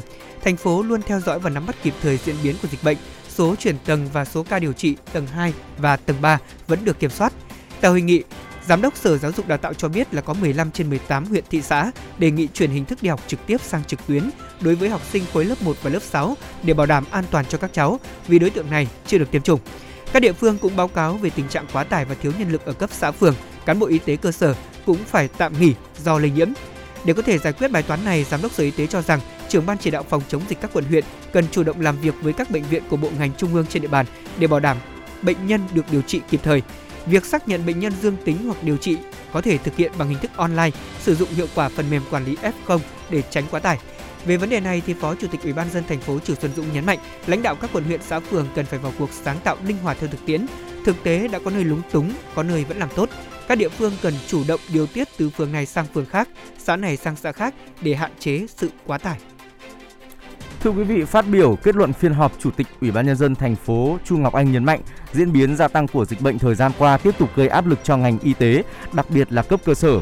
Nhắc lại các chỉ đạo mới nhất của Thường trực Thành ủy, công điện số 02 của Chủ tịch Ủy ban nhân dân thành phố, đồng chí Chu Ngọc Anh yêu cầu khó khăn càng lớn thì tổ chức thực hiện càng phải quyết liệt, nhất quán, sát sao hơn. Theo nhận định của các chuyên gia, biến thể Omicron đã chiếm đa số bởi tốc độ lây lan rất nhanh. Trưởng ban chỉ đạo phòng chống dịch thành phố yêu cầu Chủ tịch Ủy ban nhân dân quận, huyện, thị xã đến xã phường thị trấn tiếp tục phát huy hơn tính chủ động, thường xuyên theo dõi, nắm rõ con số bao nhiêu trường hợp bệnh nhân thể nhẹ điều trị tại nhà, tập trung cao độ vào các trường hợp chuyển tầng, thể nặng. Ngay trong ngày hôm nay, Giám đốc Sở Y tế chủ trì lập ngay tổ công tác liên ngành của Ban chỉ đạo thành phố để kiểm tra, báo cáo hàng ngày các phần việc cụ thể mọi mặt công tác, hướng dẫn thích ứng, kiểm soát nhóm nguy cơ cao, số liệu điều trị tại cơ sở y tế và chuyển tầng, Đồng thời với đó là tăng cường truyền thông để mọi người dân nắm được dấu hiệu nhận biết, quy trình chăm sóc, điều trị F0 tại nhà, khi nào cần xét nghiệm để tránh lãng phí, không hoang mang lo lắng. Khi có triệu chứng thì cần khai báo, liên hệ với ai, qua hình thức liên lạc nào.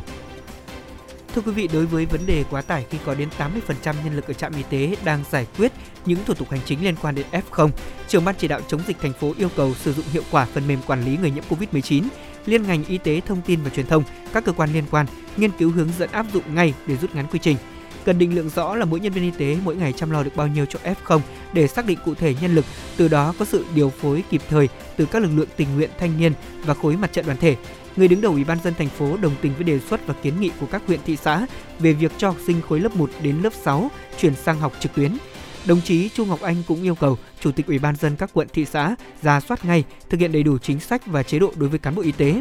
Thành phố cùng các sở ngành cùng với cộng đồng trách nhiệm với cơ sở tháo gỡ khó khăn kịp thời để lực lượng y tế tập trung vào công tác chuyên môn. Nhân ngày Thầy thuốc Việt Nam 27 tháng 2, đồng chí Chủ tịch Ủy ban dân thành phố cũng gửi lời cảm ơn và tri ân tới các bác sĩ trên tuyến đầu đã nỗ lực trong suốt thời gian dài với sứ mệnh cao cả bảo vệ chăm sóc sức khỏe cho người dân. Thưa quý vị, Ủy ban nhân dân thành phố vừa có văn bản số 570 về việc cho học sinh các khối lớp 1 đến lớp 6 thuộc 18 huyện thị xã chuyển trạng thái dạy học trực tiếp tại trường sang hình thức học trực tuyến để phòng chống dịch Covid-19. Theo đó, Ủy ban nhân dân thành phố thống nhất đề xuất của Sở Giáo dục và Đào tạo chuyển trạng thái dạy và học từ trực tiếp sang hình thức trực tuyến để phòng chống dịch bệnh Covid-19 đối với học sinh các khối lớp từ 1 đến 6 tại 18 huyện thị xã giao Sở Giáo dục và Đào tạo chủ trì phối hợp với cơ sở chủ động cập nhật về chỉ đạo công tác chống dịch phòng chống dịch của Bộ Y tế, Bộ Giáo dục và Đào tạo và các cơ quan liên quan để kịp thời hướng dẫn Ủy ban nhân dân các quận huyện thị xã triển khai tổ chức thực hiện đảm bảo đúng quy định. Ủy ban nhân dân thành phố cũng giao Ủy ban nhân dân các quận, huyện, thị xã căn cứ tình hình thực tế dịch Covid-19 tại địa phương, đề xuất của các cơ sở giáo dục trên địa bàn và ý kiến của cha mẹ học sinh chủ động chỉ đạo các nhà trường chuyển trạng thái hoạt động dạy và học linh hoạt, trực tiếp hoặc trực tuyến, đảm bảo an toàn phòng chống dịch cho học sinh và giáo viên. Thưa quý vị, sau khi mà ba loại thuốc chứa hoạt chất Monopiravir sản xuất ở trong nước được cấp phép cũng như công khai giá bán, theo khảo sát thì loại thuốc này đang được giao bán tràn lan trên mạng xã hội. Để sử dụng thuốc một cách an toàn hiệu quả, Bộ Y tế đưa ra khuyến cáo việc sử dụng thuốc Monopiravir cần phải có sự thăm khám kê đơn, hướng dẫn của các bác sĩ, nhân viên y tế. Người dân không nên lo lắng tích trữ và tự ý sử dụng loại thuốc này bởi vì việc sử dụng thuốc không đúng cách sẽ ảnh hưởng tới quá trình điều trị bệnh, tiềm ẩn nguy cơ trực tiếp tới sức khỏe ảnh hưởng về sau. Với thông điệp giọt máu cho đi cuộc đời ở lại tại không gian gốm Bát Tràng, xã Bát Tràng, Ban chỉ đạo hiến máu tình nguyện xã Bát Tràng, huyện Gia Lâm đã tổ chức thành công ngày hội Xuân Hồng trên quê hương gốm năm 2022, đảm bảo an toàn công tác phòng chống dịch Covid-19. Kết thúc ngày hội Xuân Hồng trên quê hương gốm đã có gần 100 đơn vị máu được Viện Huyết học và Truyền máu Trung ương tiếp nhận bổ sung vào nguồn máu cứu người. Nghĩa cử cao đẹp của hành động hiến máu cứu người không chỉ là hành động cho đi những giọt máu cứu sống người cần máu mà qua đó còn thể hiện sự hiểu biết, lòng nhân ái và trách nhiệm cá nhân đối với cộng đồng để từ đó thêm nhiều giọt máu đào giúp nhiều bệnh nhân cần máu có cơ hội vượt qua nguy cấp, nhất là trong tình hình phòng chống dịch Covid-19 trong trạng thái bình thường mới như hiện nay. Và đó là một số những thông tin thời sự đáng chú ý mà phóng viên đài chúng tôi vừa cập nhật. Quý vị đừng dự rời sóng và chúng ta hãy tiếp tục lắng nghe những giai điệu âm nhạc để cùng đến với phần tiếp theo của chương trình ngay sau đây.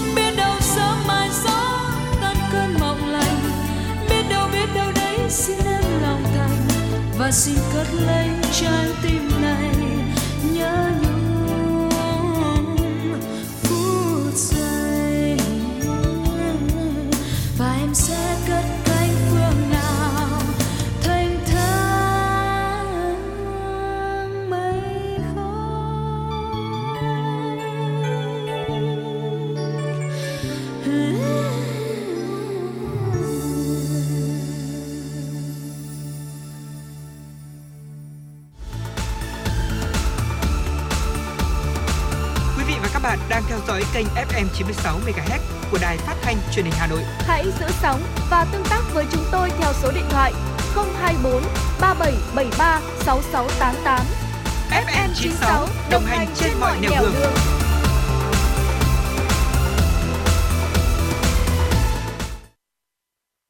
Thưa quý vị và các bạn, nhằm phục vụ tốt hơn nhu cầu về thông tin dịch bệnh của quý vị thính giả, trong khung giờ của truyền động Hà Nội, chúng tôi xin được tiếp tục đem đến những tin cập nhật mới nhất về dịch bệnh và hỏi đáp tư vấn của các chuyên gia tới quý vị thính giả về toàn cảnh dịch Covid-19. Mở đầu chuyên mục như thường lệ sẽ là tin vắn về dịch bệnh. Trong những ngày qua, phòng khám đa khoa Melatech Tây Hồ đã tiếp nhận không ít các trường hợp bệnh nhân gặp phải di chứng hậu Covid-19. Điển hình là trường hợp nam bệnh nhân 38 tuổi mắc Covid-19 sau 5 ngày tự điều trị đã có kết quả xét nghiệm âm tính. Về lâm sàng vẫn còn một số biểu hiện như là ho, khạc đờm trắng dính và sốt nhẹ về chiều. Bệnh nhân không có các triệu chứng đau ngực, khó thở hay là mất khứu giác, chỉ với các dấu hiệu lâm sàng mờ nhạt nhưng trên phim chụp cho thấy bệnh nhân bị tổn thương lan tỏa khắp hai phế trường với sự đa dạng về hình thái. Xen kẽ các tổn thương điển hình của COVID-19 với các tổn thương xu hướng tổ chức hóa, sơ hóa di chứng xếp loại mức độ nặng. Qua trường hợp bệnh nhân này, các bác sĩ khuyến cáo đối với các bệnh nhân mắc COVID-19 sau khi khỏi bệnh cần theo dõi sức khỏe. Trong trường hợp các triệu chứng không có dấu hiệu thuyên giảm, cần thực hiện khám hậu COVID-19 để hạn chế những biến chứng nguy hiểm. Thưa quý vị, quá lo lắng về những biến chứng khi mắc Covid-19 dẫn đến mất ngủ, lo âu kéo dài, làm tăng nguy cơ mắc các biến chứng hậu Covid-19 như rối loạn giấc ngủ, trầm cảm. Đó là chia sẻ của bác sĩ chuyên khoa 2 Nguyễn Trung Cấp, Phó Giám đốc Bệnh viện Bệnh nhiệt đới Trung ương tại hội thảo quản lý bệnh nhân sau Covid-19 diễn ra vào sáng ngày 25 tháng 2 vừa qua. Hội thảo do Bệnh viện Bệnh nhiệt đới Trung ương tổ chức với sự tham gia trực tuyến của hơn 800 y bác sĩ, chuyên gia trên cả nước. Theo hội thảo thì nguyên nhân dẫn đến rối loạn tâm thần hậu Covid-19 là do trực tiếp điều trị hoặc do tính chất gây stress của dịch bệnh như rối loạn lo âu hoặc stress. Quá lo lắng về dịch bệnh cũng dẫn đến những biến chứng tâm thần hậu Covid-19. Bác sĩ khuyến cáo người bệnh cần uống nhiều nước, điều chỉnh rối loạn giấc ngủ, hạn chế chất kích thích, chế độ ăn cân đối, tập luyện thể dục và giữ tinh thần lạc quan. Các bác sĩ Trung tâm Y tế thành phố Móng Cái, tỉnh Quảng Ninh vừa phẫu thuật thành công cho một bệnh nhân mắc Covid-19, chữa ngoài tử cung vỡ, có sốc mất máu. Bệnh nhân 43 tuổi vào viện với chẩn đoán mắc Covid-19 và đang điều trị ngày thứ ba thì xuất hiện đau bụng vùng hạ vị kèm theo tức ngực, rét run và rối loạn kinh nguyệt. Qua thăm khám lâm sàng, cận lâm sàng, siêu âm, các bác sĩ nghĩ đến triệu chứng của chữa ngoài tử cung vỡ có sốc. Sau khi hội trần, các bác sĩ đã thống nhất với chẩn đoán chữa ngoài tử cung vỡ có sốc trên bệnh nhân nhiễm Covid-19 và có chỉ định phẫu thuật cấp cứu. Sau khoảng 1 giờ đồng hồ, ekip của Trung tâm Y tế thành phố Móng Cái đã tiến hành phẫu thuật thành công ca mổ tại bệnh viện giã chiến số 1. Hiện tại sức khỏe của bệnh nhân ổn định, tiếp tục được điều trị Covid-19 và theo dõi, chăm sóc sức khỏe sau mổ. Khu điều trị bệnh nhân COVID-19 của tự bệnh viện đa khoa khu vực Quảng Nam cũng vừa điều trị thành công một bệnh nhi mắc COVID-19 có diễn biến nặng. Bệnh nhi là nam 9 tháng tuổi, trú tại huyện Thăng Bình, được chuyển đến từ khu cách ly Điện Phước vào tối ngày 7 tháng 2 do sốt cao khó thở. Qua thăm khám lâm sàng các bác sĩ ghi nhận các dấu hiệu sốt cao, môi tím tái, thở nhanh, khó thở. Bệnh nhi được tiếp điều trị hội trần và chẩn đoán mắc COVID-19 mức độ nặng trên nền suy dinh dưỡng cấp mức độ trung bình, thiếu máu, nhược sắc hồng cầu nhỏ và biến chứng viêm phổi. Kết quả sau 5 ngày điều trị tích cực, tình trạng bệnh nhi được cải thiện tốt, đỡ sốt, hết khó thở, giảm ho, nhưng tổn thương phổi trên X-quang cải thiện chậm, SPO2 95%. Sau 21 ngày điều trị theo phác đồ đồng thời theo dõi sát triệu chứng và oxy máu, bệnh nhi đã khỏi bệnh hoàn toàn, tổn thương phổi được cải thiện đáng kể. Xét nghiệm test nhanh COVID-19 cho kết quả âm tính.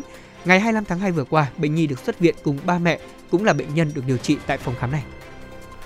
Cục An toàn thực phẩm thuộc Bộ Y tế nhận được phản ánh từ người tiêu dùng về sản phẩm ghi trên hộp như sau: K6F2 thực phẩm bảo vệ sức khỏe Camuravir đang được bán trao tay để phòng ngừa điều trị sau mắc Covid-19. Cục An toàn thực phẩm khẳng định thông tin ghi trên hộp sản phẩm như nêu trên là sai quy định về ghi nhãn thực phẩm bảo vệ sức khỏe. Nội dung ghi công dụng sản phẩm như thuốc chữa bệnh vi phạm khoản 15 điều 6 của luật dược. Mặt khác, trên hộp sản phẩm có dòng có đóng dấu ghi dòng chữ là not for sale, có nghĩa là không được bán nhưng lại bán cho người tiêu dùng. Như vậy, việc không đăng ký, ờ, ghi nhãn, ghi công dụng, bán sản phẩm như nêu trên đều vi phạm nghiêm trọng pháp luật Việt Nam. Thưa quý vị, vào tối ngày 26 tháng 2 vừa qua thì giải thưởng thành tựu y khoa Việt Nam năm 2021 với chủ đề phòng chống Covid-19 sứ mệnh áo blue trắng chính thức vinh danh 10 thành tựu được đánh giá là mang đến những giá trị đóng góp tích cực vì sức khỏe cộng đồng. Đây cũng là lần thứ hai giải thưởng này được tổ chức bởi Đài Tiếng nói Nhân dân thành phố Hồ Chí Minh, VOH và Sở Y tế thành phố Hồ Chí Minh nhân kỷ niệm 67 năm ngày thầy thuốc Việt Nam. Bên cạnh các thành tựu mang lại hiệu quả cho công tác phòng chống dịch bệnh COVID-19, có những câu chuyện đầy tính nhân văn cũng xứng đáng được lưu dấu ấn như trung tâm Hope chăm sóc trẻ sơ sinh của thai phụ mắc COVID-19 nguy kịch, mô hình chăm sóc F0 dựa vào cộng đồng, phối hợp liên viện và ECMO cứu sống mẹ con mắc COVID-19 nguy kịch.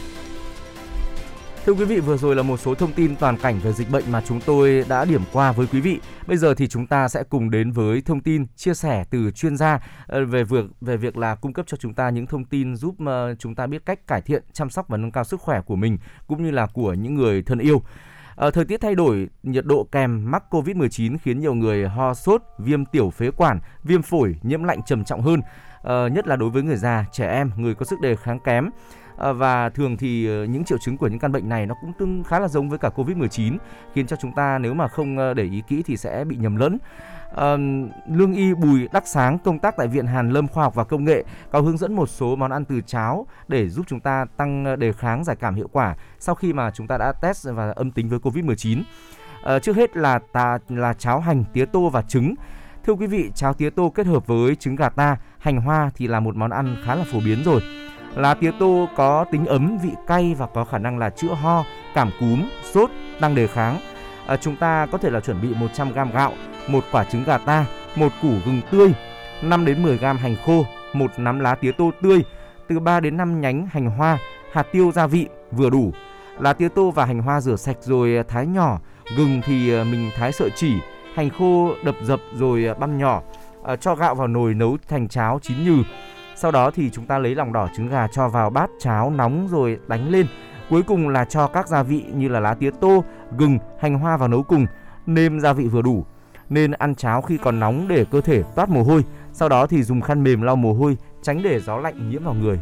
Vâng, đó là món cháo rất là quen thuộc rồi Còn món tiếp theo sẽ là một món cháo mà tôi nghĩ rằng là cũng rất nhiều quý vị thính giả biết cách làm Đó chính là cháo gà trong thịt gà thì thưa quý vị có chứa rất nhiều chất đạm ăn amoni acid để nhằm mà tăng sức đề kháng cho cơ thể, từ đó giúp chúng ta chống viêm nhiễm. Khi mà bị cảm cúm, nấu cháo gà để ăn thì sẽ giúp người bệnh không bị đau rát cổ họng và cơ thể có thể cảm thấy dễ chịu hơn. Chúng ta chuẩn bị khoảng à, một lạng thịt gà nạc, một nắm gạo tẻ, hành ngò và gia vị vừa đủ. Quý vị sẽ lấy gạo vo sạch rồi nấu thành cháo chín nhừ, sau đó thì mang thịt gà rửa sạch băm nhỏ vào xào sơ với các gia vị. Cuối cùng là chúng ta cho thịt gà vào cháo, à, băm thêm một chút hành ngò, hạt tiêu vào bát cháo để giúp giải cảm tốt hơn. Và lưu ý là chúng ta nên ăn cháo gà khi còn nóng quý vị nhé. À, tiếp theo cũng là một món cháo nhưng mà có tên gọi là cháo bí đỏ thì à, đây cũng là một món cháo rất là bổ dưỡng đây ạ. À, thưa quý vị trong bí đỏ thì chứa rất là nhiều vitamin, các khoáng chất cần thiết cho cơ thể, giúp tăng sức đề kháng, trị ho, tiêu đờm là thực phẩm nên ăn mỗi khi mà chúng ta bị cảm cúm. À, chuẩn bị 100g bí đỏ, một nắm gạo tẻ. Chúng ta gọt vỏ miếng bí đỏ đi, bỏ hạt rồi uh, rửa sạch và cắt miếng mỏng cho vào nồi nấu. Sau đó thì vo nắm gạo tẻ cho vào nồi bí đang sôi. Nấu sôi và cho thêm nước đến khi mà cả gạo và bí chín nhừ. Ờ, nên dùng cháo khi còn nóng để tăng tác dụng giải cảm cho người bệnh. Và đây là món cháo mà trọng khương thấy rằng là cũng khá là dễ ăn và các bạn nhỏ rất là thích bởi vì là vị thơm bùi và cũng như là ngọt từ bí đỏ tiết ra. Vâng ạ, một món cháo quen thuộc hơn đó là cháo đậu xanh. Trong đậu xanh thì có chứa rất nhiều protein và các axit amin tốt cho dạ dày của chúng ta. Nếu như mà ăn cháo đậu xanh thì cũng sẽ giúp là kích hoạt các tế bào lympho sản xuất kháng thể ờ, và từ đó giúp chống viêm, hạ sốt và tiêu độc. Quý vị chuẩn bị 1 phần 3 lon đậu xanh, một nắm gạo tẻ. Đậu xanh thì dĩ nhiên là chúng ta nên ngâm vào nước trước khi nấu khoảng 1 giờ rồi cho vào cùng với nồi gạo đã được vo sạch. và nấu cho đến khi mà cả đậu xanh cũng như là gạo chín nhừ quý vị nhé. Sau đó thì mình có thể thêm gia vị vừa đủ và có thể dùng. Đặc biệt lời khuyên đó là vẫn nên ăn cháo khi còn nóng và chúng ta tích cực ăn cháo đậu xanh trong vòng 2 đến 3 ngày sẽ làm giảm triệu chứng cảm cúm và hạ sốt. Và thưa quý vị, trường hợp mà kém ăn mệt mỏi và có cảm giác là nhanh no thì à, người bệnh nên chia nhỏ bữa ăn trong ngày. Ví dụ như người trưởng thành thì thường ăn 3 bữa một ngày sau khi mà khỏi Covid thì nên chia nhỏ 4 đến 6 bữa một ngày. Khi ăn tốt hơn thì có thể giảm số bữa xuống và tăng lượng thức ăn trong mỗi lần với mức năng lượng tăng thêm khoảng từ 400 đến 500 kcal một ngày so với trước. Lượng protein cung cấp cho cơ thể cũng cần tăng thêm khoảng 7, 7 75 cho đến 100 g một ngày. Tăng cường kết hợp hồi phục dinh dưỡng với luyện tập và phục hồi chức năng theo hướng dẫn của chuyên gia. Bệnh nhân cũng cần ngủ đủ giấc, ngủ nhiều hơn bình thường và cố gắng đi ngủ đúng giờ. Nếu có bệnh lý nền thì chúng ta nên tham khảo ý kiến của bác sĩ để kết hợp hướng dẫn dinh dưỡng của bệnh lý nền với tình trạng hiện tại sao cho phù hợp nhất và hy vọng là với những chia sẻ vừa rồi của chúng tôi thì cũng cung cấp đến cho quý vị những thông tin rất là hữu ích để chúng ta cải thiện và chăm sóc sức khỏe ngày càng tốt hơn không những là đối phó với dịch bệnh Covid-19 mà còn với những căn bệnh cũng rất là dễ phát sinh vào thời điểm giao mùa ờ, là trời lạnh như thế này. Vâng, và cùng với ờ, Sống khỏe cùng FM96 thì chuyên mục phòng chống Covid-19 của chúng tôi cũng hy vọng là quý vị thính giả sẽ đón nghe nhiều hơn. Bây giờ thì chúng ta cùng dành thời gian để thư giãn với một giai điệu âm nhạc trước khi chúng tôi cùng quay trở lại với những tin tức thời sự mới nhất.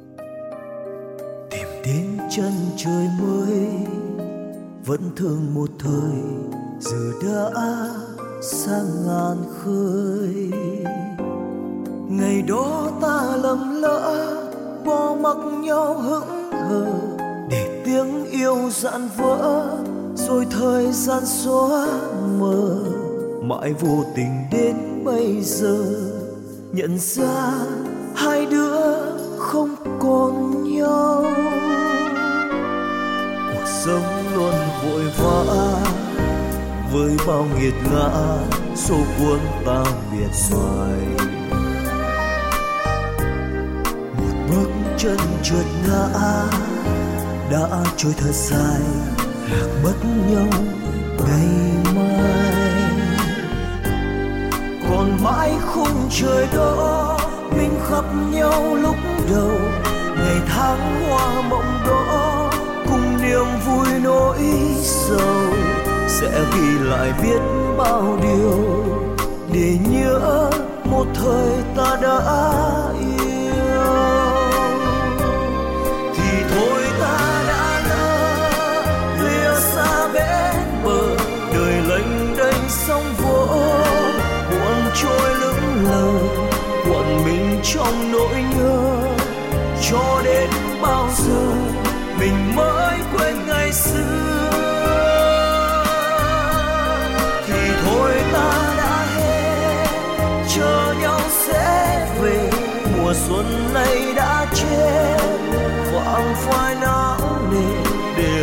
Lại bao hối tiếng ghi khắc tên người vội mãi trong đêm.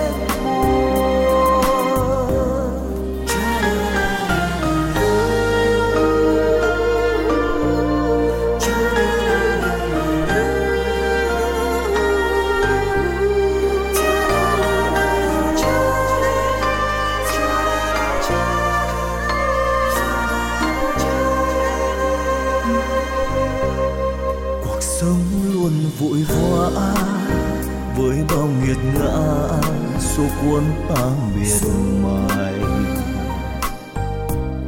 Một bước chân chợt ngã, đã trôi thật dài lạc mất nhau ngày mai. Còn mãi khung trời đó mình gặp nhau lúc đầu, ngày tháng hoa mộng đó cùng niềm vui nỗi sầu sẽ ghi lại biết bao điều để nhớ một thời ta đã yêu.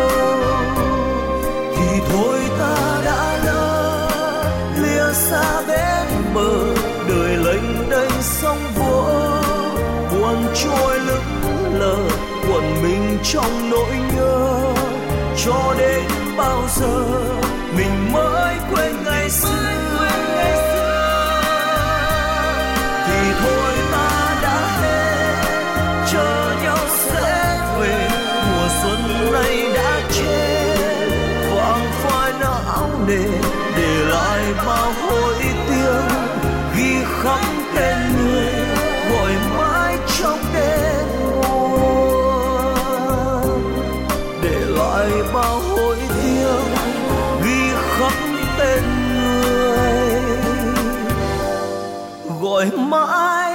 không được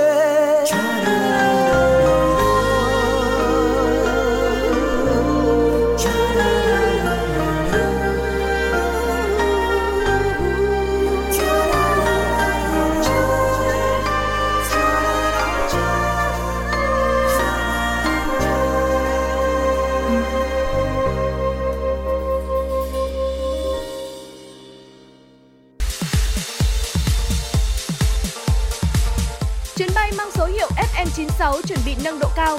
Quý khách hãy thắt dây an toàn, sẵn sàng trải nghiệm những cung bậc cảm xúc cùng FM96.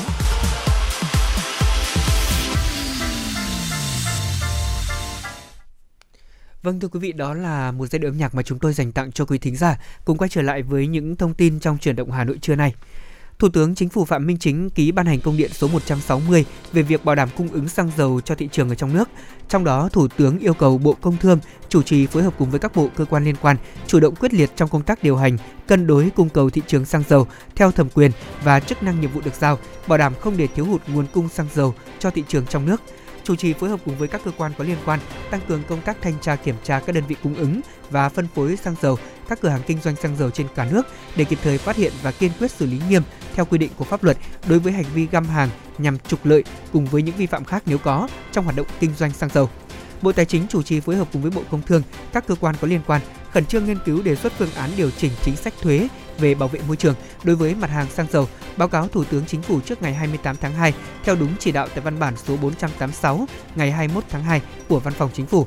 Bộ Công an tăng cường thực hiện các biện pháp phòng chống xử lý nghiêm những hành vi vi phạm pháp luật liên quan đến sản xuất nhập khẩu, buôn bán, phân phối xăng dầu.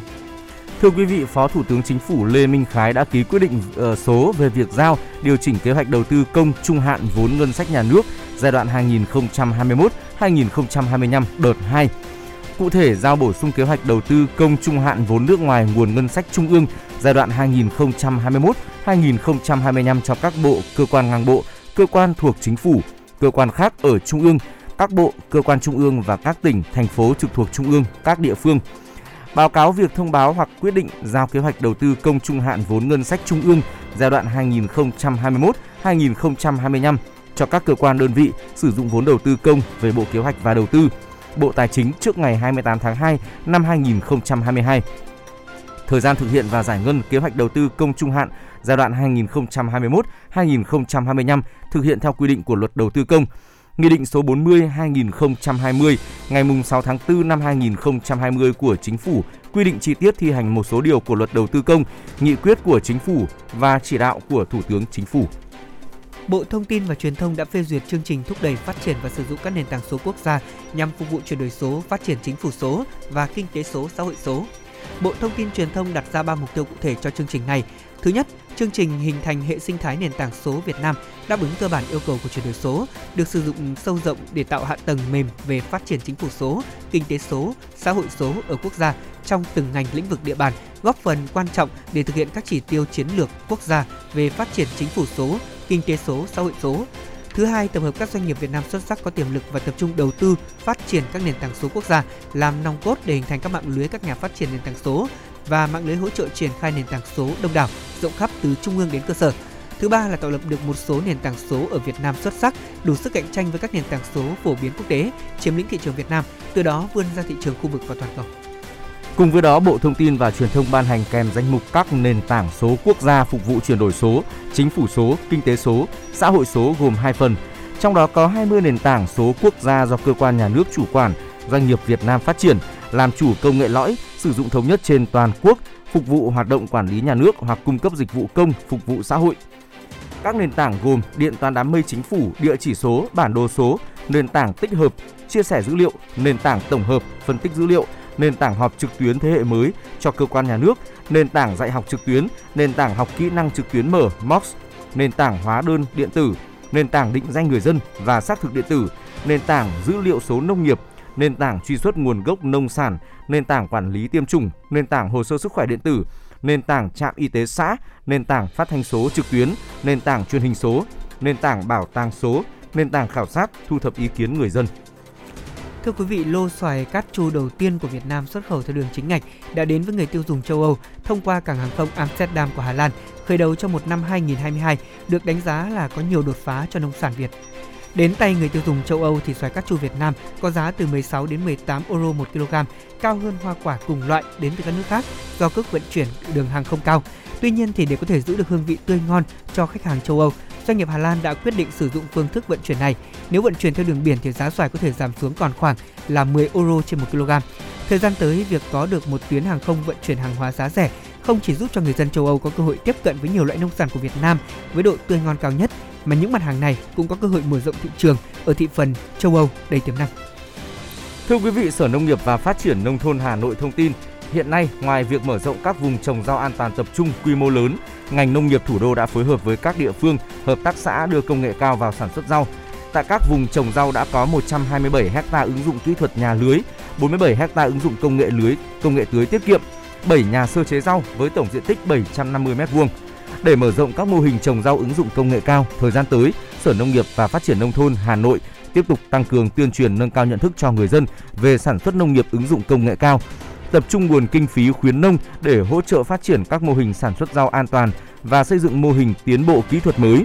Đồng thời, Sở sẽ kết nối và khuyến khích doanh nghiệp, hợp tác xã, tổ hợp tác liên kết xây dựng các chuỗi sản xuất gắn với tiêu thụ sản phẩm, đầu tư xây dựng cơ sở chế biến rau tại địa phương, tạo hiệu quả kinh tế cao. Vâng, đó là một số những thông tin thời sự mà chúng tôi vừa cập nhật. Còn bây giờ chúng ta cùng quay trở lại với chuyển động Hà Nội. Chúng tôi xin được mời quý vị cùng đến với những câu chuyện về những bài học trong cuộc sống này. À, quý vị thân mến, cổ ngữ thì có nói rằng người có thể nhẫn thì phúc tự tới hay là nhẫn chịu cái tức một lúc thì tránh được mối lo trăm ngày. Muôn hòa thuận trên dưới thì nhẫn nhịn sẽ là đứng đầu. À, nếu một người không có khả năng nhẫn nhịn thì khó thành công trong sự nghiệp và người đó cũng khó mà êm ấm trong gia đình. Đời người thì có 6 điều cần nhẫn nhịn để gia đình hòa thuận, sự nghiệp thành công. Và ngay sau đây mời quý vị cùng tìm hiểu với chúng tôi về câu chuyện sống ở đời biết nhẫn nhịn 6 điều này mới khôn ngoan. Thưa quý vị, nhân sinh có nhiều ham muốn, phải nhẫn nhịn. Mong muốn dục vọng của con người là vô hạn, không có chừng mực. Trong lòng người thì không có cái gì là tốt nhất mà chỉ có cái tốt hơn và hơn nữa. Con người có thất tình lục dục nhưng cần phải nhẫn trước thất tình lục dục ấy, không thể thuận theo nó mà làm điều sằng bậy được. Cuộc sống có quá nhiều cám dỗ như là vật chất, danh vọng, địa vị, quyền lực luôn bủa vây quanh chúng ta.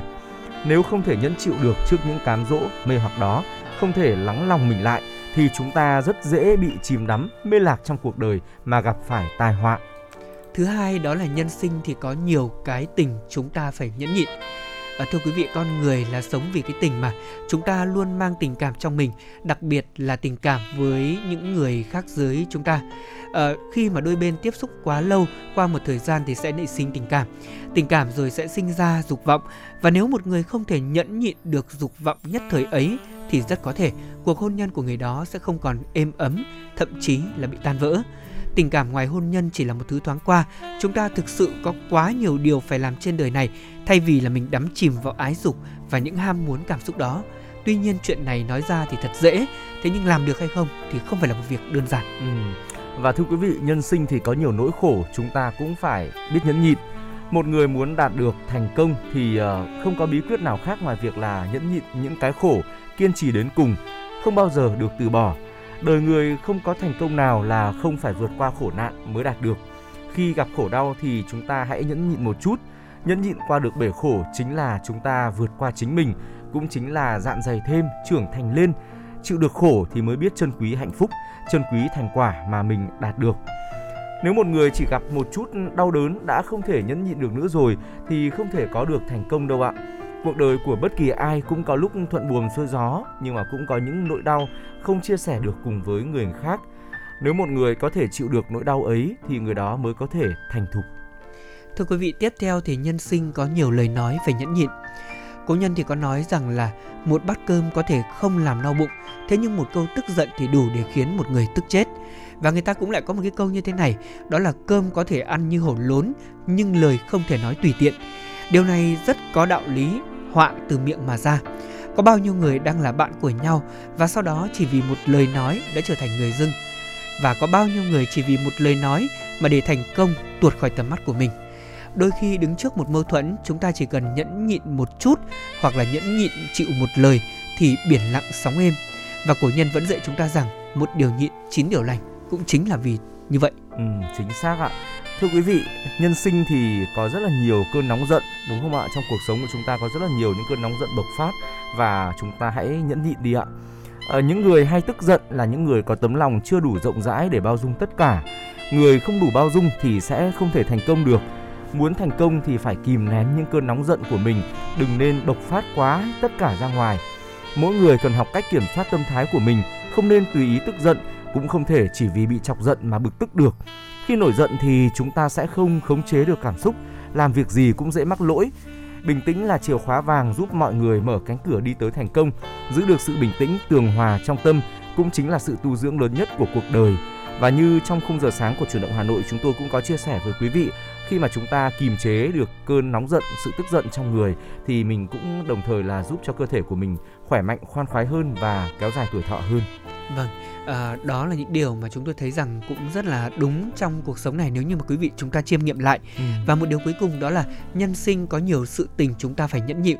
À, thông thường thì khi mà phải nhẫn nại và chịu đựng một cái gì đó thì chúng ta cảm thấy trong tâm mình rất là thống khổ phải áp chế cơn lửa giận dữ bên trong nội tâm của mình. Quả thật không phải là một chuyện dễ dàng đúng không ạ? Thế nhưng mà thành công thì thường chỉ xuất hiện sau khi chúng ta đã nhẫn nại và kìm nén được những nỗi thống khổ mà người khác có thể không chịu đựng được. Nhân sinh trên đời thì nhẫn nhịn là cách để hóa giải tốt nhất và có nhẫn nhịn có chịu đựng được thì chúng ta mới thành công. Có những sự tình cho dù là chúng ta đã nhìn thấu cũng nên dừng lại một bước và nhẫn chịu một chút thì cái nhìn sẽ sáng tỏ hơn. Gặp phải uh, chuyện uh, chẳng lành hoặc là gặp phải bất cứ một cái chuyện nào đó chúng ta đặt tâm thế của mình nhẫn nhịn làm việc lý trí thì nhất định chúng ta phải ghi nhớ điều này thì mới giúp cho cuộc đời của mình trở nên à, thanh ừ. thản được và cũng đúng như những gì mà chương trình nói sáu điều này quả thật là uh, nó là những chuyện mà trong cuộc sống hàng ngày ừ. thậm chí là trong giao tiếp hàng ngày chúng ta có thể uh, sẽ đánh mất mình nếu ừ. như chúng ta không uh, có thể giữ được cho mình một chữ nhẫn tôi nhớ là cái năm mà tôi là sinh viên năm thứ hai khi mà đi hiến máu lần đầu tiên trong cuộc đời mình ừ. thì tôi có được uh, thầy cho một chữ vâng thầy uh, viết món quà đấy thì có cho một cái chữ ừ. sau khi mà tôi hiến máu xong thì đó là chữ nhẫn thầy có ừ. nói rằng là đúng là trong cuộc đời này có nhiều thứ mình phải nhẫn và thực sự khi mà nhận được chữ đó thì lúc bắt đầu bước vào con đường hoạt động tình nguyện cũng như học tập của mình tôi đã bớt cái sự à, nóng vội của mình lại ừ. và thay vào đó là mình nhẫn nhịn hơn có lẽ vì thế mà trong cuộc sống này có quá nhiều thứ mình nhẫn nhịn và cũng có những cái trường hợp mà có lẽ rằng là mình chiêm nghiệm ra mình mới thấy rằng nếu như mình nhẫn nhịn để có thể đến được với thành công thì nó quả là một con đường rất dài và chúng ta phải từ ừ. từ để trải nghiệm Ừ, chính xác là như thế. Và thưa quý vị hy vọng là với những chia sẻ vừa rồi của trọng khương của lê thông thì ờ, chúng ta đã có thêm được cho mình những ờ, thêm một chút những kiến thức những hiểu biết ờ, để chúng ta có thể dần dần điều chỉnh cuộc sống của mình làm sao cho chúng ta ngày càng đạt được những thành công và đặc biệt quan trọng là sự hạnh phúc trong cuộc sống này. Quay trở lại với ờ, không gian âm nhạc, mời quý vị cùng lắng nghe ca khúc có tựa đề Thời gian để yêu qua tiếng hát của nữ ca sĩ Nguyên Thảo. Và sau ca khúc này thì chúng tôi sẽ quay trở lại tiếp tục đồng hành với quý vị ở những thông tin đáng chú ý ở phần sau của chương trình.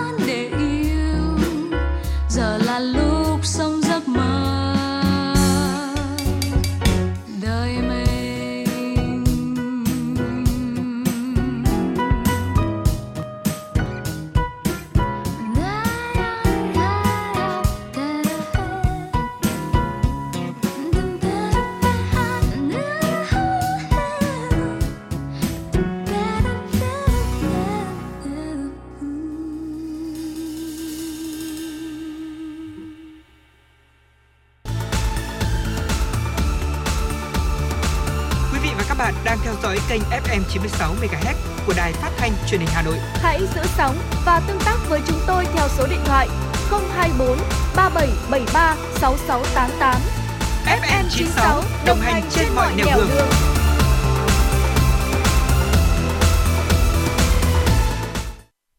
Cùng quay trở lại với những thông tin thời sự đáng chú ý thưa quý vị. Ngày hôm nay, huyện Đông Anh đã tổ chức phiên đấu giá quyền sử dụng các thửa đất tại thuộc dự án xây dựng hạ tầng kỹ thuật khu đấu giá quyền sử dụng thửa đất của xã Vân Hà. Khu đất được đưa ra đấu giá có tổng diện tích trên 4.200 m2, chia làm 25 thửa đất với 128 bộ hồ sơ có đủ điều kiện tham gia đấu giá. Giá khởi điểm cho các thửa đất dao động từ 34 triệu đồng một mét vuông đến 40 triệu đồng một mét vuông. Phiên đấu giá đã diễn ra bảo đảm công khai, khách quan, minh bạch, nghiêm túc, đúng trình tự thủ tục và quy định của pháp luật. Kết quả giá trúng đấu giá cao nhất là 56,8 triệu đồng trên một mét vuông, giá trúng thấp nhất 35,2 triệu đồng một mét vuông. Tổng số tiền thu về ngân sách nhà nước trên 173 tỷ đồng. Việc tổ chức đấu giá quyền sử dụng đất nhằm quản lý, khai thác hiệu quả quỹ đất và đáp ứng nhu cầu sử dụng của người dân và doanh nghiệp, đồng thời giúp tăng nguồn thu cho ngân sách, tạo nguồn vốn để đầu tư xây dựng và phát triển cơ sở hạ tầng. Thưa quý vị, Phòng Cảnh sát Giao thông Công an thành phố Hà Nội thông tin bắt đầu từ ngày 1 tháng 3 tới, các đội cảnh sát giao thông khu vực nội thành Hà Nội sẽ triển khai xử phạt vi phạm hành chính theo hình thức không lập biên bản giấy, chỉ ghi thông tin để lưu trên hệ thống cổng dịch vụ công. Người dân nộp phạt qua mạng internet sau khi nhận được tin nhắn qua điện thoại. Về trình tự nộp phạt trực tuyến khi bị cảnh sát giao thông xử phạt từ ngày 1 tháng 3, Trung tá Trần Quang Vinh, đội trưởng đội tuyên truyền điều tra giải quyết tai nạn thuộc phòng cảnh sát giao thông hướng dẫn người dân chỉ cần truy cập vào cổng dịch vụ công quốc gia tại địa chỉ dịch vụ công.gov.vn hoặc đường dẫn link được gửi vào điện thoại người vi phạm để tiến hành các bước hướng dẫn. Theo hướng dẫn, có 9 bước để người dân thực hiện nộp phạt trực tuyến không cần biên bản. Trong 9 bước này, người vi phạm phải xử lý thao tác ít nhất 3 bước. Các bước còn lại là hệ thống và các cơ quan có liên quan sẽ xử lý để hoàn thành một biên bản xử lý vi phạm điện tử. Việc ứng dụng dịch vụ công cũng được phòng cảnh sát giao thông công an thành phố Hà Nội áp dụng trong việc đăng ký, quản lý phương tiện khi chủ phương tiện không phải đến trụ sở đăng ký xe mà có thể ngồi nhà làm thủ tục đăng ký xe và nhận biển số, giấy đăng ký tại nhà. Tổng công ty Đường sắt Việt Nam đã có văn bản gửi các bộ ngành kiến nghị cấp có thẩm quyền về bố trí vốn sửa chữa và nâng cấp hơn 40 nhà ga đường sắt với tổng mức đầu tư gần 2.400 tỷ đồng. Đầu tư nhằm nâng cao năng lực và tăng hiệu quả cho vận tải đường sắt để phục hồi nhanh sau ảnh hưởng của dịch Covid-19. Cụ thể, khoản đầu tư trên nhằm sửa chữa, cải tạo và nâng cấp bãi hàng, kho hàng, đường vào ga, các công trình phụ trợ tại 9 ga hàng hóa trọng điểm như là Sóng Thần, Đồng Đăng, Kim Liên hay là Diêu Trì. Cùng đó, sửa chữa cải tạo nâng cấp nhà ga, đường vào ga, các công trình phụ trợ của 32 ga hành khách để phục vụ tốt nhất về nhu cầu vận tải hành khách hiện nay. Thưa quý vị, tối qua ngày 27 tháng 2, Liên đoàn bóng đá Việt Nam VFF đã tổ chức lễ mừng công đội tuyển U23 Việt Nam tại khách sạn Đệ Nhất, thành phố Hồ Chí Minh, chỉ hơn một tiếng sau khi thầy trò huấn luyện viên Đinh Thế Nam trở về từ Campuchia. Đáng chú ý, toàn đội tuyển chỉ có huấn luyện viên Đinh Thế Nam cùng 27 thành viên về Việt Nam dự lễ mừng công, còn 20 thành viên khác phải cách ly điều trị COVID-19 ở Campuchia theo quy định y tế. Cũng trong buổi lễ mừng công, Liên đoàn bóng đá Việt Nam cũng trao khoản tiền thưởng trị giá 2,7 tỷ đồng cho tập thể U23 Việt Nam đã thi đấu nỗ lực để mang vinh quang về cho bóng đá nước nhà. Và đó là một số những thông tin mà chúng tôi vừa cập nhật cho quý vị thính giả trong khung giờ của truyền động Hà Nội hôm nay. Bây giờ là 11 giờ 50 phút theo đồng hồ phòng thu của chúng tôi và chúng ta cùng dành thời gian để mời quý vị thính giả đến với tiểu mục khám phá thế giới. Thưa quý vị, thời gian gần đây thì truyền thông Trung Quốc đã đăng rất nhiều những thông tin và hình ảnh về việc người dân nước này thu hoạch vụ lúa có khả năng chịu mặn tốt ở ven bờ biển của Đông Bắc nước này. Và câu chuyện về giống lúa kỳ diệu này cũng đã thu hút nhiều sự chú ý của truyền thông phương Tây. Và đây cũng chính là chủ đề câu chuyện mà chúng tôi chia sẻ trong mục khám phá thế giới ngày hôm nay về việc trồng lúa biển ở Trung Quốc. Quả là một cây giống lúa rất là lạ đúng không anh Khương? Ừ. Bình thường chúng ta thấy là uh, ở Việt Nam này mình phải hạn chế cái việc ngập mặn ừ. ở các cái khu đồng ruộng. Còn tại Trung Quốc thì họ đã thích nghi như thế nào? Thì câu chuyện ngay sau đây chúng tôi xin được chia sẻ cùng các thính giả. Thưa quý vị, quận Tĩnh Hải thuộc thành phố Thiên Tân, miền Bắc Trung Quốc là vùng đất hầu như không thích hợp cho trồng lúa. Nằm dọc bờ biển Bột Hải, có hơn một nửa diện tích đất ở đây là đất mặn, đất kiềm, khiến cho cây trồng khó sống nổi. Tuy nhiên thì mùa thu năm ngoái, Tĩnh Hải đã trồng và thu hoạch được 100 hecta lúa. Bí quyết của vụ lúa bội thu này chính là giống lúa mới chịu mặn do nhà khoa học quá cố Viên Long Bình và nhóm nghiên cứu của ông phát triển. Giống lúa ra đời với hy vọng đảm bảo an ninh lương thực đang bị đe dọa do nước biển dâng cao, nhu cầu lương thực tăng và chuỗi cung ứng bị đứt gãy. Giống lúa mới được cho là được gọi tên là lúa biển với tên kỹ thuật là lúa chịu mặn kiềm vì trồng ở đất mặn gần biển. Lúa được tạo từ gen của một giống lúa hoang được chọn lọc có khả năng chống mặn và kiềm tốt. Vâng thưa quý vị, vụ mùa đánh dấu thành công bước đầu trong giai đoạn trồng thử nghiệm của dự án lúa biển này. Ở các cánh đồng thử nghiệm ở thành phố Thiên Tân của Trung Quốc đạt năng suất hơn 11 tấn một hecta vào hồi năm ngoái, cao hơn với cả mức trung bình toàn quốc về sản lượng các giống lúa tiêu chuẩn. Ở một cái bước đột phá nói trên đã diễn ra trong bối cảnh Trung Quốc đang tìm cách để bảo đảm nguồn lương thực thực phẩm và năng lượng trong nước trước tác động của biến đổi khí hậu. Quốc gia này cũng là nơi sinh sống của 1 phần 5 dân số thế giới, thế nhưng chỉ chiếm khoảng 10% diện tích về đất canh tác toàn cầu và vùng nước ven biển ở Trung Quốc thì đã dâng nhanh hơn so với mức trung bình toàn cầu trong suốt tới 40 năm vừa qua. Đây cũng là xu hướng rất đáng lo ngại cho Trung Quốc vì họ chủ yếu là trồng lúa ở khu vực duyên hải phía đông có địa hình dài và thấp. Việc trồng lúa chịu mặn thành công trên quy mô lớn như thế này cũng sẽ giúp họ không bỏ phí diện tích ờ, diện tích về đất nhiễm mặn tăng lên ngày một nhiều và từ đó thì đảm bảo về cái nguồn cung lương thực trong nước. Ừ. Và thưa quý vị, Trung Quốc đã nghiên cứu lúa chịu mặn ít nhất từ những năm 1950 rồi, tức là cũng trải qua đến hơn một nửa thế kỷ. Tuy nhiên thì thuật ngữ lúa biển chỉ bắt đầu được quan tâm những năm gần đây sau khi mà ông Viên Long Bình là một nhà khoa học nông nghiệp hàng đầu của Trung Quốc bắt đầu nghiên cứu chúng từ năm 2012. Ông Viên được coi là cha đẻ của lúa lai à, và đã đóng góp lớn trong việc là cứu hàng triệu người khỏi nạn đói nhờ công trình nghiên cứu các giống lúa lai năng suất cao vào những năm 1970. Năm 2016 thì ông chọn 6 địa điểm trên khắp Trung Quốc với các điều kiện thổ nhưỡng khác nhau để thử nghiệm lúa chịu mặn. Một năm sau thì Trung Quốc thành lập trung tâm nghiên cứu ở Thanh Đảo với mục tiêu là thu hoạch 30 triệu tấn lúa trên 6,7 triệu hecta đất cằn cỗi. Ông Viên từng nói với truyền thông vào năm 2018 rằng là các nhà nghiên cứu nông nghiệp như chúng tôi nên gánh vác trách nhiệm đảm bảo an ninh lương thực. Theo Bloomberg, một nhà nghiên cứu tại Bộ Nông nghiệp Trung Quốc cho biết đến nay, lúa biển chủ yếu được trồng trên các cánh đồng thử nghiệm và ông tin việc canh tác thương mại sẽ sớm thành công tại Trung Quốc nhờ có chính phủ hỗ trợ. Vâng, đây quả là một cái tin vui đối với những người nông dân ở Trung Quốc, ừ. đặc biệt là với những người sản xuất ờ, lúa gạo của nước này. Ừ. Ở khi mà cái tình trạng nước biển dâng cao cũng như là hạn hán ngập mặn diễn ra triền miên thì ờ, cái giống lúa mới này cũng được kỳ vọng là cải thiện về an ninh lương thực cho ừ. quốc gia. Đó cũng là một trong số những thông tin mà chúng tôi nghĩ rằng là việc ứng dụng công nghệ cao vào sản xuất nông nghiệp tại ừ. Việt Nam chúng ta cũng có thể nghiên cứu để bảo đảm ừ. uh, cho những cái vấn đề liên quan đến phòng tránh việc ngập mặn ừ. và nước biển dâng cao Chính ở nhất là vậy. khu vực uh, đồng bằng sông Cửu Long đúng không ạ? Ừ. Vâng và thưa quý vị hy vọng rằng là những nhà khoa học của Việt Nam chúng ta cũng sẽ có những công trình nghiên cứu có thể là đem ra ứng dụng và có thể uh, khiến cho việc là an ninh lương, an ninh lương thực trở nên là uh, tốt hơn trong thời gian tới. Và thưa quý vị, với những thông tin vừa rồi thì cũng đã khép lại 120 phút chuyển động Hà Nội trưa. Chúng tôi đồng hành với quý vị. Nếu như quý vị có bất cứ những điều gì muốn được chia sẻ cùng chương trình, muốn được lan tỏa những thông tin tích cực đến với uh, quý vị thính giả nghe đài, hãy liên hệ về chương trình của chúng tôi. Uh, chúng tôi sẽ là cầu nối giúp quý vị có thể truyền tải đi những thông điệp yêu thương đến với người thân và bạn bè của mình. Và đến đây thì thời lượng dành cho chương trình cũng đã hết. Chúng tôi xin được dành tặng quý vị một món quà âm nhạc uh, thay cho lời chào kết của chương trình và hy vọng là quý vị sẽ nhớ hẹn với chương trình từ 16 đến 18 giờ chiều nay thì các host của chúng tôi sẽ gặp gỡ quý vị trong khung giờ này trên tần số FM 96. Còn bây giờ Lê Thông và Trọng Khương cùng ekip thực hiện chương trình. Kính chào tạm biệt và hẹn gặp lại quý vị.